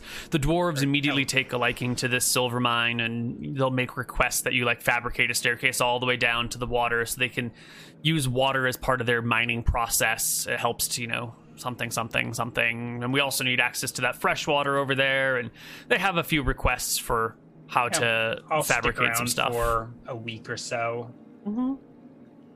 doing this. Yeah, building a probably two, probably only take like two days maybe to get down the cliff face. We're Mhm. saying 36 cat 36 steps per casting. and each step is a half foot, so that's twelve. Uh, uh, 18 feet per casting, so Maybe like three days. three to build- days. Yeah. yeah, build a staircase down. So there will be like a like a winding staircase etched into the uh, cliffside, Mm-hmm. Mm-hmm. made of. It's from mineral, so basically it probably converts the the like earth into a like compacted clay. That makes something. sense. Yeah, yeah, yeah. You That's just why shove it's so it. inefficient. hmm and then we'll build a big scaffolding, maybe some goofy water wheel or whatever they were discussing. Oh, that'd be great. Yeah. Eventually, the dwarves will try and like find a way to make like an aqueduct between that um, that creek, so it'll like slide along the cliffside, so they'll have access to fresh water just like coming on in. But these are long term plans. Yep. Um, and once a ready supply of wood is available, they can you know work on this stuff while exploring the mines as well, and uh, turning it into something useful. Um, by the time you return to Necrot, one of the dwarves comes with you, and eagerly tells the others of what they have found. They speak of it with high praise, fascinated by the minerals found here um, and the potential for what this place could be. And a few days later, the dwarves here in Necrot decide to send an emissary back to the rest of their family, way up in those hills, way the hell over there. Um, what is Yeah. this like? I believe 80 miles we- away? Did we get around to building a pathway through the fen? Maybe we didn't. Yeah, You there's a pathway. There's a pathway. We didn't. Yeah, there's a okay. pathway. Yeah. Okay. It's drawn was- even. Okay. Okay. Great. Dwarves maybe do the this thing? is Divan going along with them to build it, but I think it's already been built. So they can Mhm. they can cross the fen on a network of boardwalks and bridges. Mm-hmm. Mm-hmm. Probably occasionally a bridge goes out, and so you get stuck, or it takes a day to like make a new way across or something. Yeah, it's not going to be quite so easy as just walking on um, a bridge the whole way through. There will be need to be adjustments as monsters break things, or you know, wood rots, um, high winds blow things over, whatever it is that happens to be. Yeah. Excuse me. Chat keeps suggest or it seems to be suggesting that I delegate some of this work to apprentices. Um, Hmm. which I think is sort of the case. We do have an apprentice Cassandra, but Fabricate is a fifth level spell, so that's like a pretty powerful Mhm. wizard thing to do. Mm-hmm. Um, Well, does Cassandra did, would- did she attend? Does she like follow Divan around to see this work in action, or is she occupied in Necrot in Divan's absence? she so if you're a good wizard you will always have stuff for your apprentice to do right there's scut work to do there's grunt work to be done all the time Mhm. so it, it's up to you if you think this is a teaching opportunity worth cassandra's attention to come check I- out the I think it fabrication. Yeah, I think Cassandra will accompany me.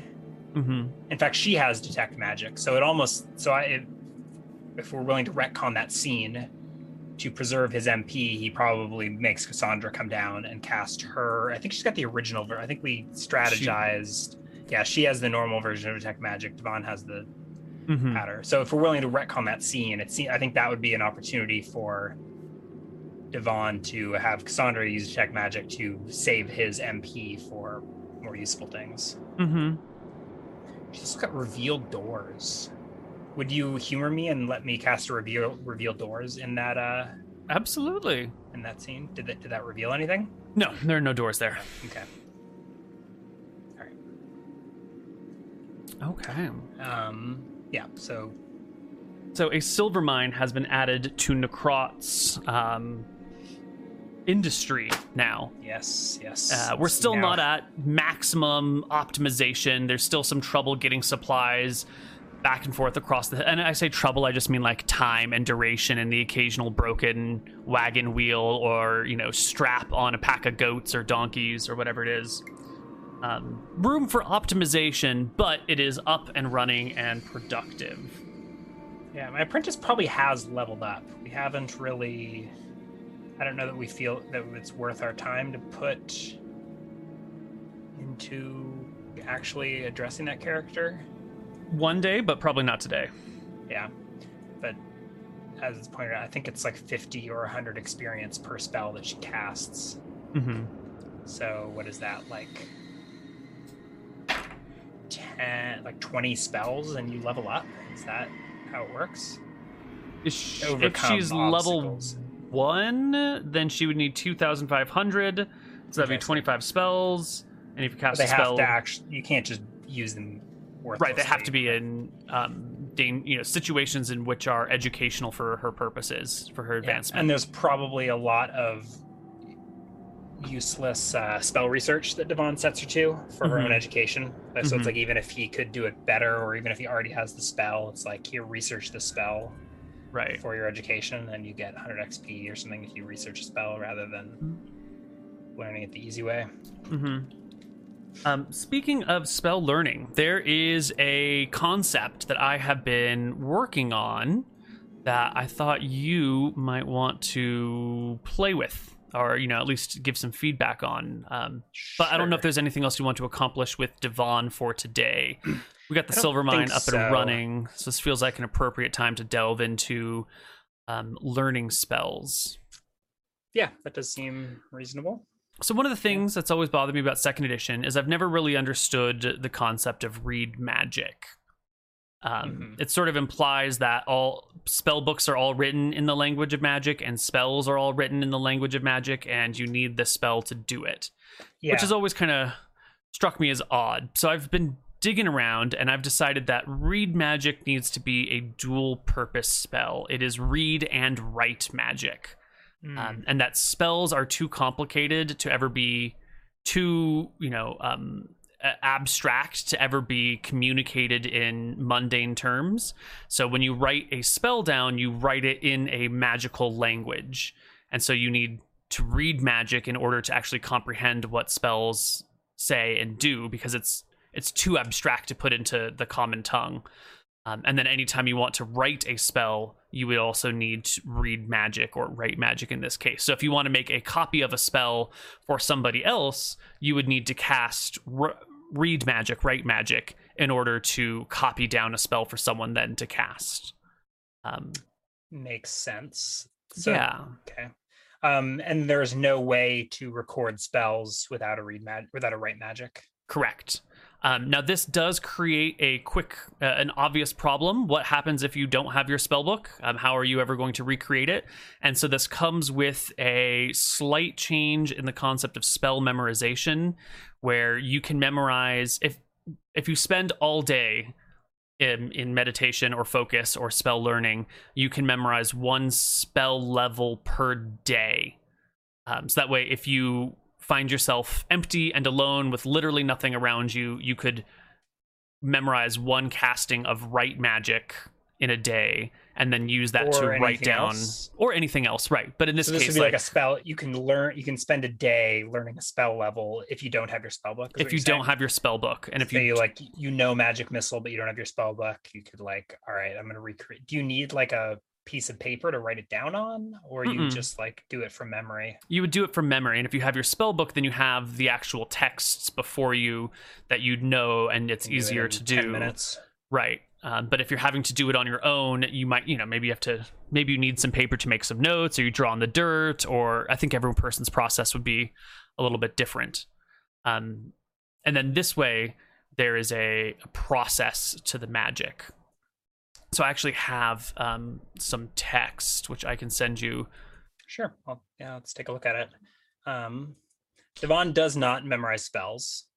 Right. This is maybe Yeah. not for Divan, but maybe for Yeah. Cassandra. Oh yeah.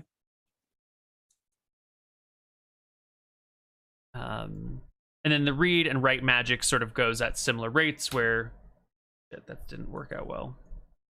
Uh, this. No, no, no, no, no. No, no, no, no, no, no, no. There still seems to be the problem that if you don't have read magic, you can't.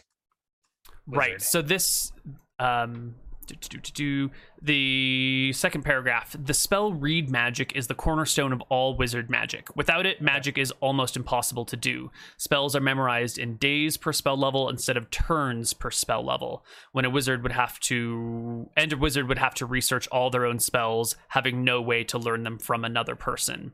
So in theory if you don't have read or write magic you could get around and you could manage these things but it would just take you Okay. forever to do anything and this is why everyone starts with read magic because it's the it is the thing that allows wizards to be wizards Do you is, get um, it without rolling, or is there a chance to fail? Read no no no on you, character everyone starts with read magic and detect magic because those are like the the basic cornerstones of of magic i guess you could start without detect but it's such a useful spell you know Yeah. Um so all wizard like read magic is the first thing a person a wizard would learn and it's probably the hardest thing to learn because you don't have the magical inscriptions before you since you can't read it you'd have to like Mhm. for the be taught how to conjure, how to evoke, how to divine the read magic spell on your own, which is Mhm. a difficult task. But then once you get that, it unlocks all the other possibilities for you. Okay, so you, you can write any spell you know. You can write any spell you Yeah, know without having it. memorized it. Okay. By casting a write magic. Correct.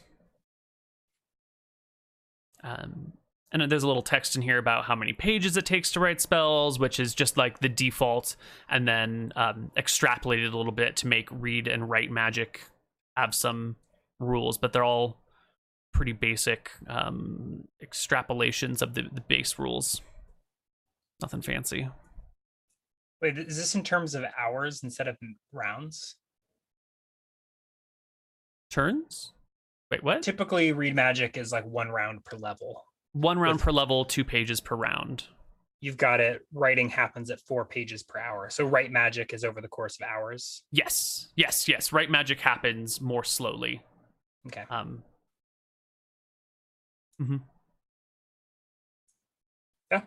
I like it. Seems it almost seems like a refinement rather than a rebuild. Like it doesn't. nec- It seems like this fits in pretty well with. that would. I With, am uh, very magic pleased. Very pleased to hear you say that because I didn't want to reinvent the wheel. I just Mhm. wanted to like make the wheel make sense a little bit.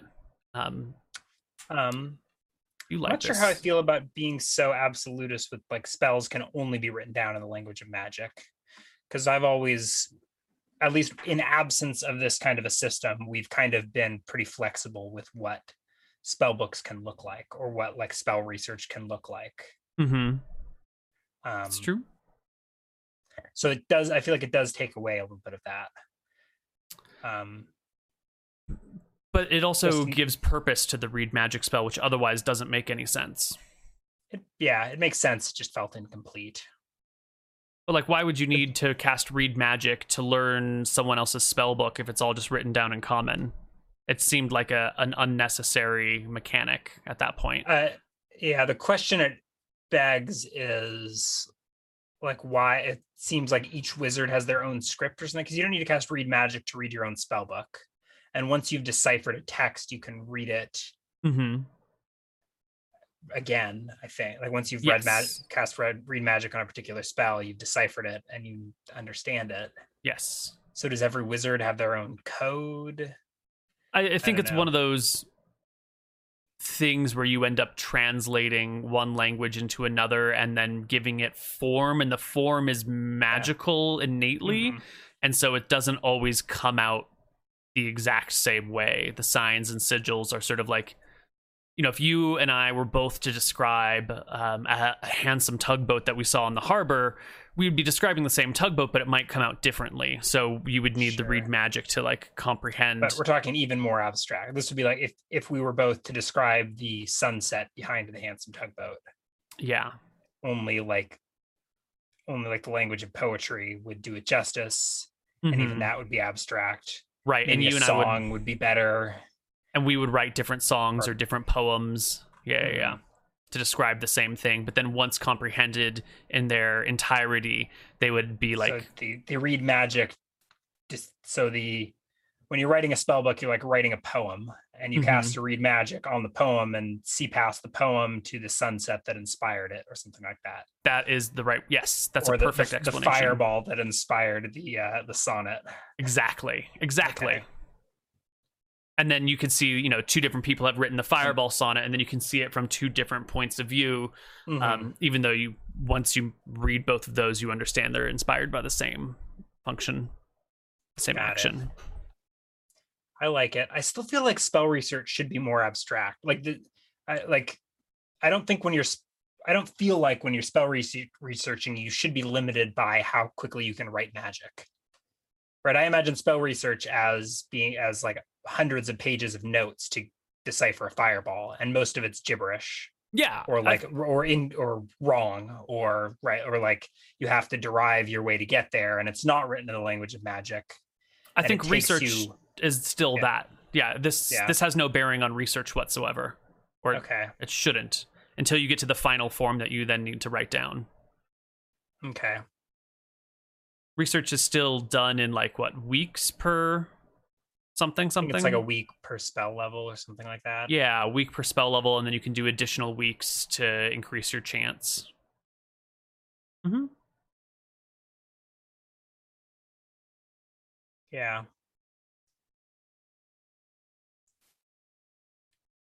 I like it. Yeah. Seems good. Excellent. Excellent. Let me try and put this in some format that I can then share with the populace at large for other feedback. I just wanted yours first. Do they have is the wizard rebuild public? It is. Yes. So are you thinking to put you could put this in Probably- that document? That's probably a great spot to put it. Although the wizard rebuild might have MP systems or something. Um yes, it does. So the MP system does not affect this because this has nothing to do with spell slots Other than just memorization. Right. Right. Uh, this, Um, yeah. hmm.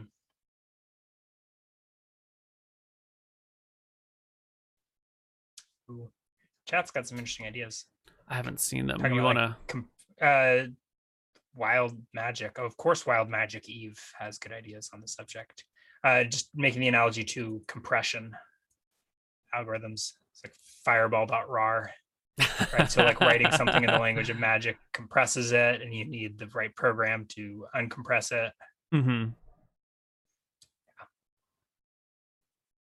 malcontentitor asking about writing magic in different forms. So like writing it versus tying like knots or carvings on stone, Well, um, tattoos on a wizard. How would you work Hmm. all of that into a read magic, write magic? I think tattoos on a person could work as well uh, because that's just another physical Yeah. translation. And if you're talking in Um, terms of hours, right? A tattoo could take hours. Mm-hmm. That's that seems like an easy enough hack. Mm-hmm. Rop r- knots on ropes as a language is a thing that has historically existed. It's not super efficient. Um, No. So I guess maybe if you wanted to, content is low. yeah. So this could probably translate to that, but you might have to increase durations. Like, you know, instead of um it taking one d six so-called pages to write a spell down, it might be like three d six pages to write a first level spell Well, down. Well, it's or something. page. I think it's more how many knots or how many ropes it looks like. That, Right, that but what I'm saying is that campaign or setting specific. the information density, as you said, is low of mm-hmm. those things. It would take you more of that stuff, which would probably be more castings of read and write magic in order to make it happen. But at this point, like writing is the medium to convey information. So any writing system, in theory, would be functional for this. It just matters like durations and times. And then in terms of spell books, could you write spells on any paper?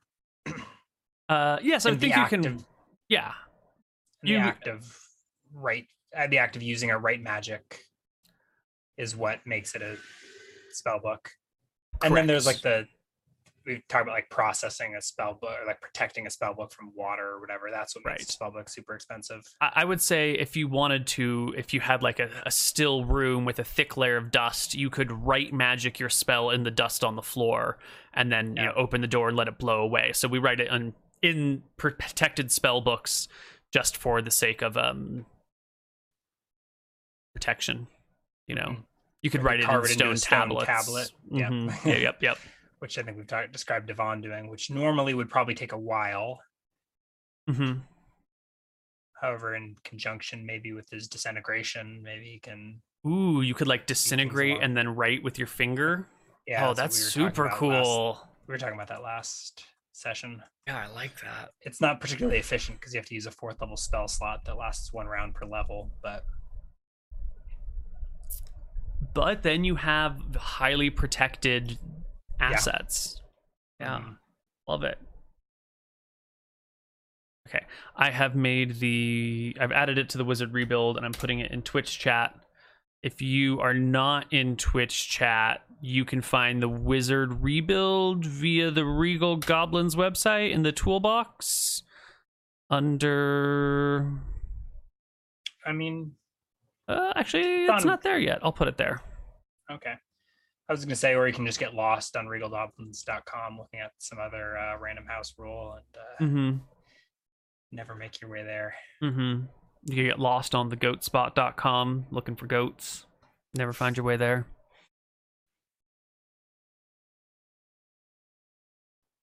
I just do. Oh boy. Okay.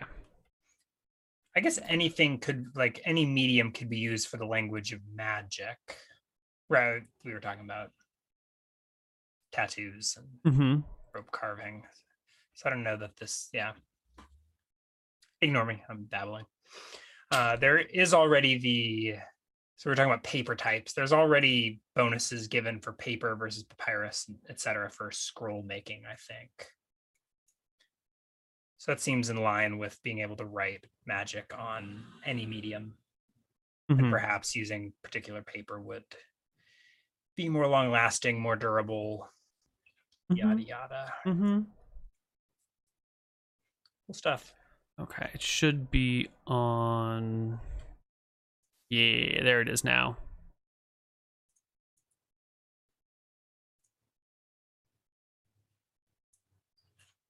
Divan has not really done any scroll making despite now being eligible. I heard that one. heard that rumble? I, heard that one. Was Yeah, it yeah. faint or was it like it broke through the filter? Like it was too much. It was so much that it, Zoom didn't know how to handle it. Um, It was too really much loud. that Zoom. Yeah, it was low. It was lower than your speaking volume, so it wasn't obnoxious. It was just present. Okay, so it did did filter it a little bit. Yeah. Yes, I think um, our next step for Divan should probably be looking into spell writing, uh, scroll writing, because we've done I some mean- potion making. We've found a silver mine. We've chased some elementals around. So speaking of stone tablets, an idea that occurred to me. Another loud one. That was loud, though. Yeah. Yeah, it was bit. loud for me. Um, would be writing making scrolls on tablets. So typically for a scroll, you need to get like special ingredients for the ink and quill. Mm. But I'm thinking getting like compressed earth from the elemental plane of earth, or like tablets of silver or something like that, seem to me to be valuable enough that like etching scrolls into a silver tablet or into a chunk of the elemental plane of earth Ooh. could be a suitable replacement. yeah. I'm not sure what spells I would want to bother putting into a scroll form, though. the mana system does like- make scrolls a little less useful since you Yeah. already have access to everything. Quite a bit less useful. I mean, it, it helps if you don't have mana. But Mhm. looking at my spell list, nothing here. Like typically for a scroll, you want like a get out of jail free card, Mhm. right? So I think I eventually, if we want to go down this route, something like a teleport would be something you'd want in a scroll. Right. Definitely high level spells that have a lot of MP would be great Yeah. scroll. I think normally it's the other way around. You want to make a lot of low level things so you don't need to memorize uh, like a detect magic and a light ma- uh, a light Mhm. spell and all this like random crap. So normally you would typically go for the low qual the low level cheap scrolls Mhm. just to kind of fill your inventory, but you would want the exact opposite almost, which is like the expensive fancy scrolls. Which is Yeah. cool because it, it just shifts the the scroll usage a little bit, which is nice. Although I think it takes weeks to make a scroll, so it'd only be useful if, for if I'm going to set up a silver mine, it might be handy to like bring with me like five scrolls of fabricate, do all the Mhm. work up front, hmm and save me having to like waste weeks on site. That makes sense. Yeah. But because yeah the yeah yeah yeah yeah the other side downside to the mp system is it takes you many days to regain all your spell points um, so it takes one day per spell level to create a scroll one day per spellable, one day per spell level that's not bad. It's like five days to make a. mm-hmm. Ink for spells of first to third level requires a rare ingredient ink for spells of fourth to sixth level require an exotic ingredient So say again of which. rare for first to third, exotic for fourth to sixth. So I feel like precious metals are rare. So like making a sheet of silver and using that as a scroll for, or even a sheet of is, is copper rare? Maybe not. No. But silver seems rare enough that you could use silver.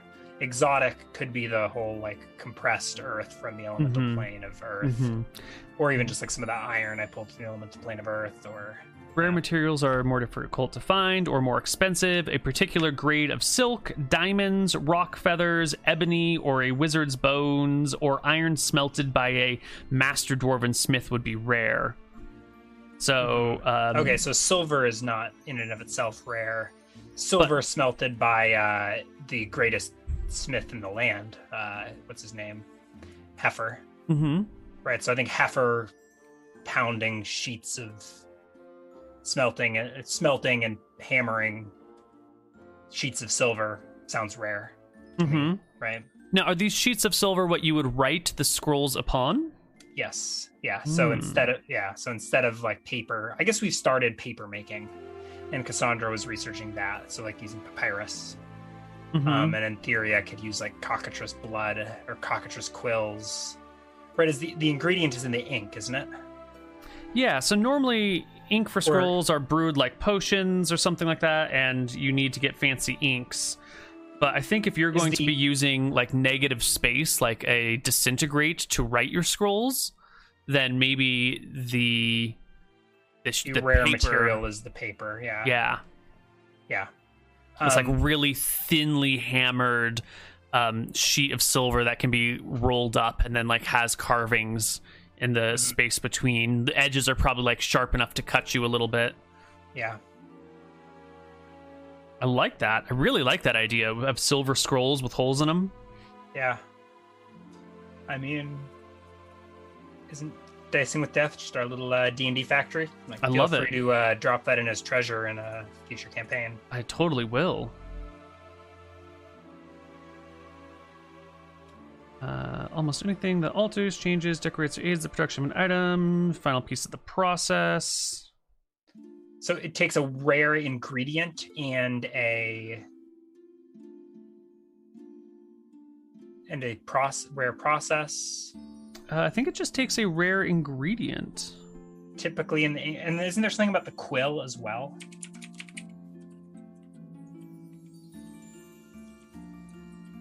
Hmm. There's definitely something about a quill.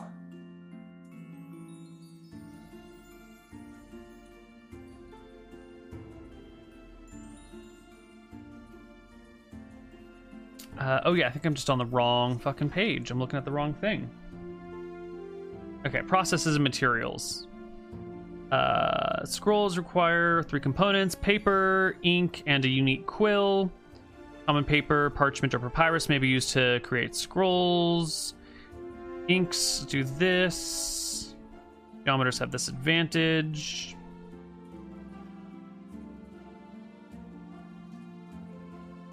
Doesn't. Am I missing the ink, the quill section? Um,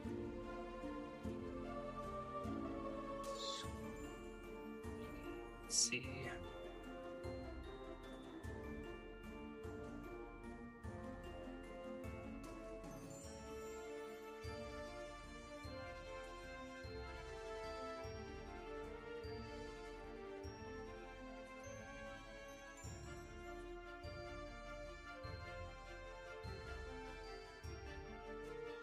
So here is an example.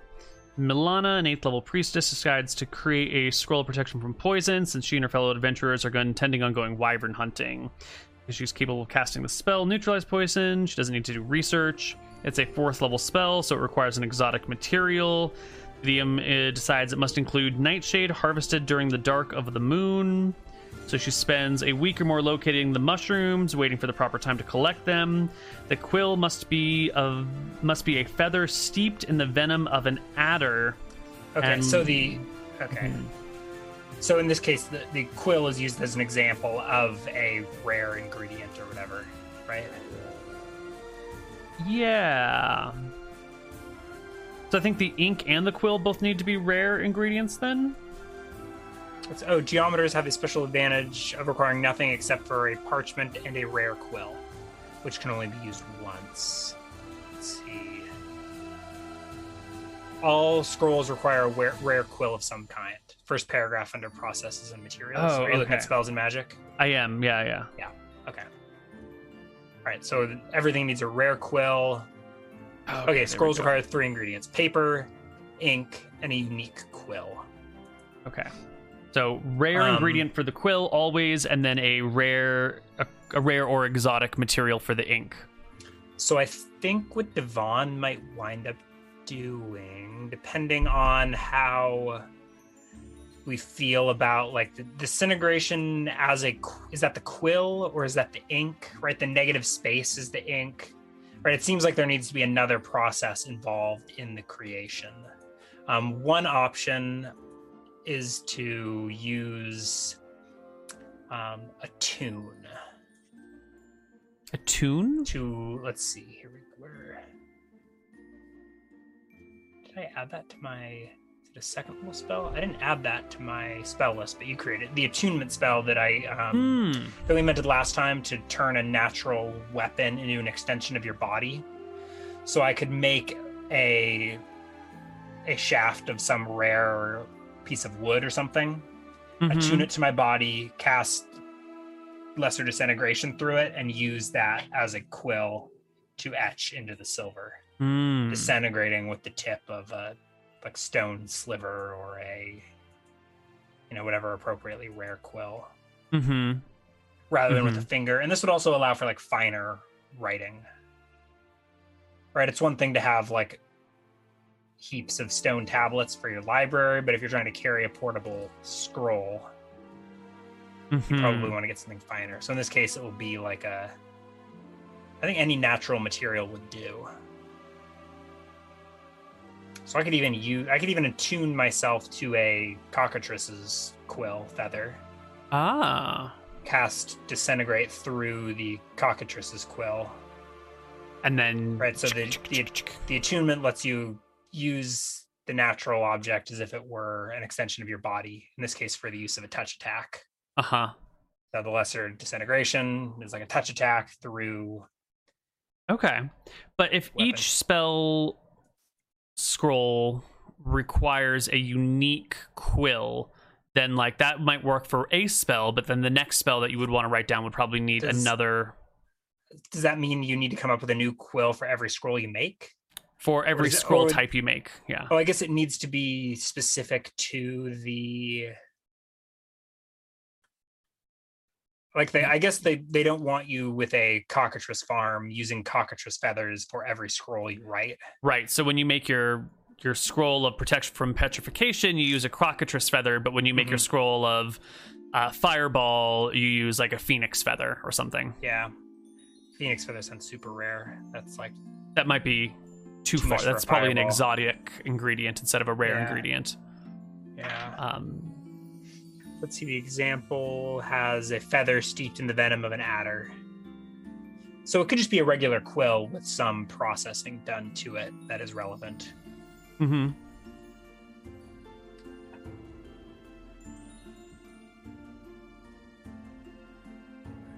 hmm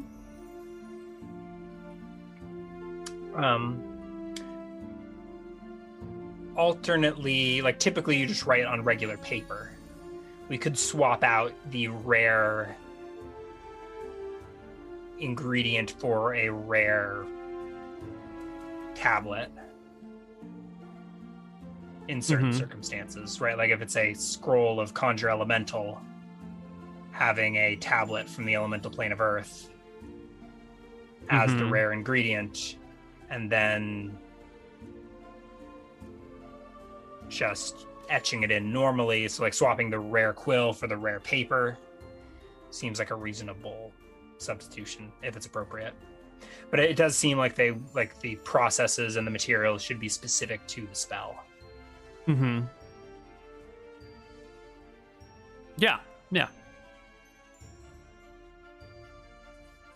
Cool stuff. Um, I don't know what I'm trying to make now, but it's Well, that seems like Check. probably a, a good thing to do for our next session because we don't have a lot of time. I got some other things I need to do today. yeah, yeah, we can wrap Um, it up. I think Divan, he does have fifth level spells, so I can get conjure elemental, which I think would, will make sense narratively.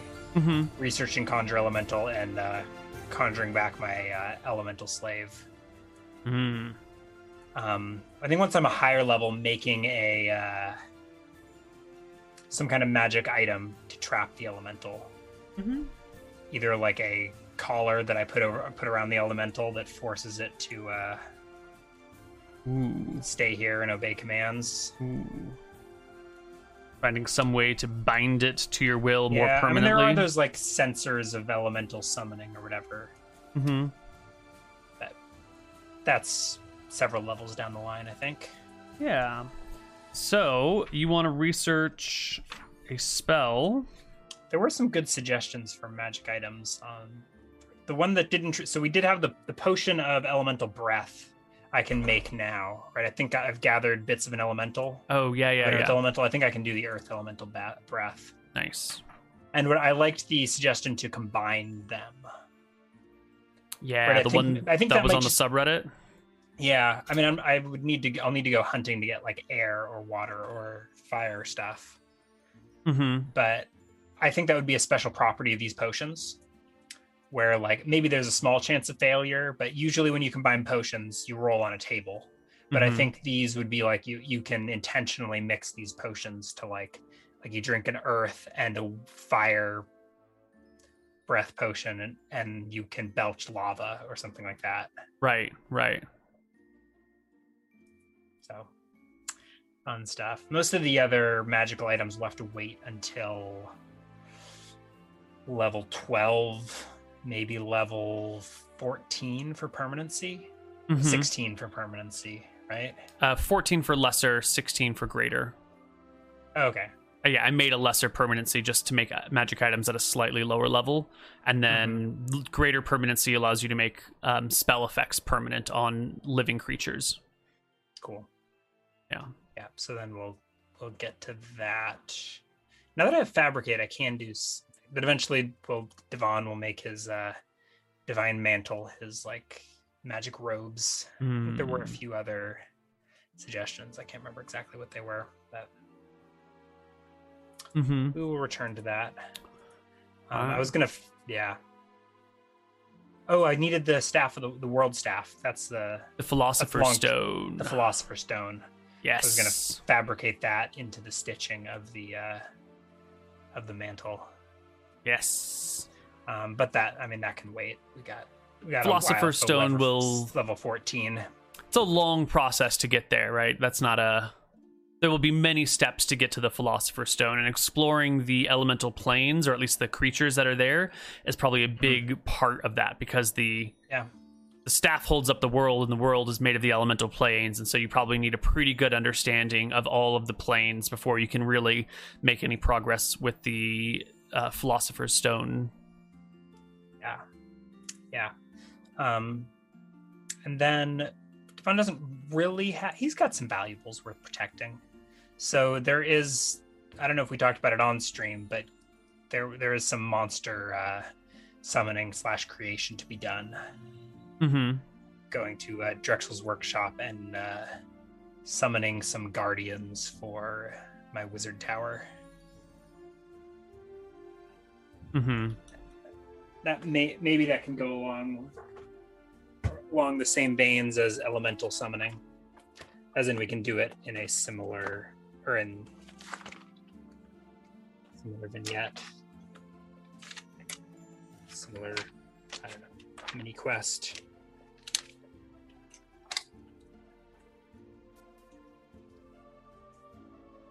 Yugoth.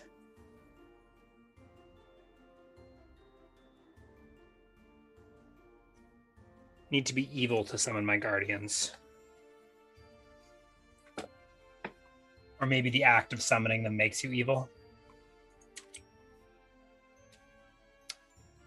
In any case, we will uh, maybe next week not- we can go to Drexel's workshop and finalize some research on conjuring elementals, maybe make some other monsters.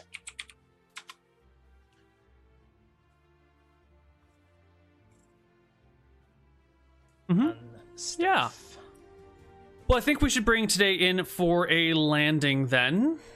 Um, I uh, you good to play next week? I think we can missed do- a dicing with death or two because I forgot to just put it on the schedule.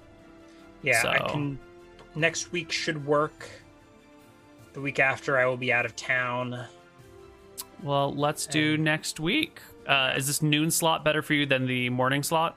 I think I need to do the noon slot typically. That is perfect. I much prefer the noon slot. Yeah. Okay, adding it to the calendar. Dicing with Death, Wednesday the 9th. Added. Fun stuff. Any closing Yeah. thoughts? Any uh any narration to drop? Any like historical updates to the region to give, or uh you hadn't thought of them yet? Well, I, I have a chart here of all the things that are going on in the area. I did bother to make this. Um,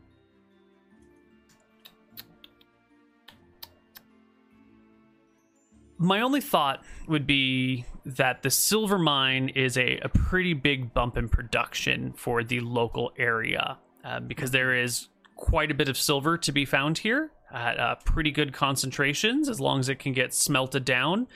This can be an export hub for silver, which maybe in this immediate local area, which is still kind of economically depressed, there's not a lot of call for.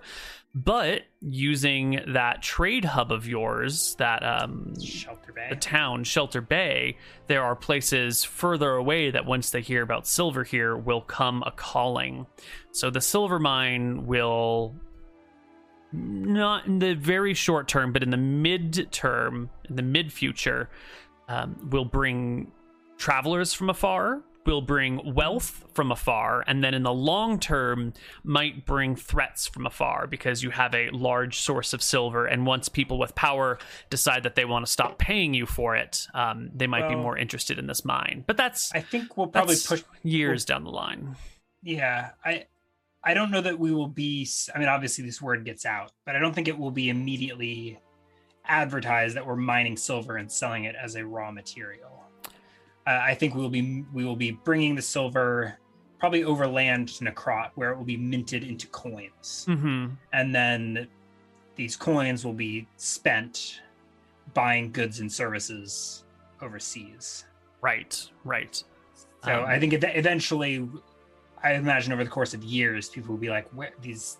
Where is this Necrot place? And how come there are so many silver coins coming out of there? They must Mhm. have mhm. some supply of silver." It will take a while, right? But word travels. Um, people in Necrot might eventually, who know of the silver mine, might eventually tell people in Shelter Bay, and Mhm. rumor might spread from Shelter Bay to ships that come here that there is a silver mine somewhere in the hills. Um, Yeah. But these things happen kind of slowly, uh, Yeah. so uh, there's And I- no danger in the short term. Yeah, I think the exact location of the mine will be somewhat of a mystery, although there will eventually be pretty well run wagon tracks between Necrot and the mine.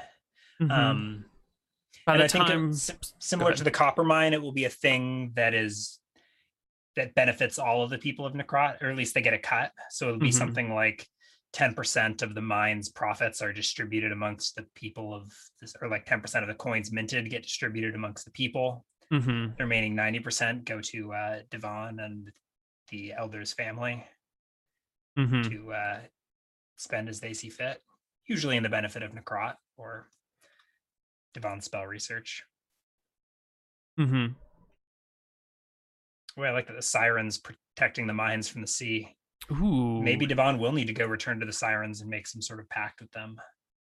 But I think even just passively having sirens off the coast there probably make it pretty dangerous to get there by sea without precautions. That's true. I had forgot about the sirens when I mentioned shipping things by sea. That would make it very difficult to ship anything around that cape. hmm Yeah. Yep. Does yeah. Hmm. Does any of this change the scope of the region in an undesirable? I, mean, I guess you put the silver mine there. I'm like, if if a prominent, I guess a town isn't going to sh- pop up there on the coast because of the silver mine. It will just be a unmarked mining camp. Mm-hmm. Yeah. Mm-hmm. Cool. Is that it for this week? I think that is it for this week. Um, come back next week for some more Dicing with Death. We will have Tombs of Scoria tomorrow. We'll have Embers of the Wilds this weekend. We'll have the first session of Greg running uh, do, um, Legends of Arcadia this weekend as well. Yeah. We made our characters and fleshed them out off stream last Sunday, a few days ago. Except for Nick. Except for showing up with a gnome illusionist without coordinating with the rest of the party. Sorry for spoilers, but uh he doesn't know we're playing Swan Maze and Swords. He's gonna be way out of the loop. alas, we didn't have the stats for that.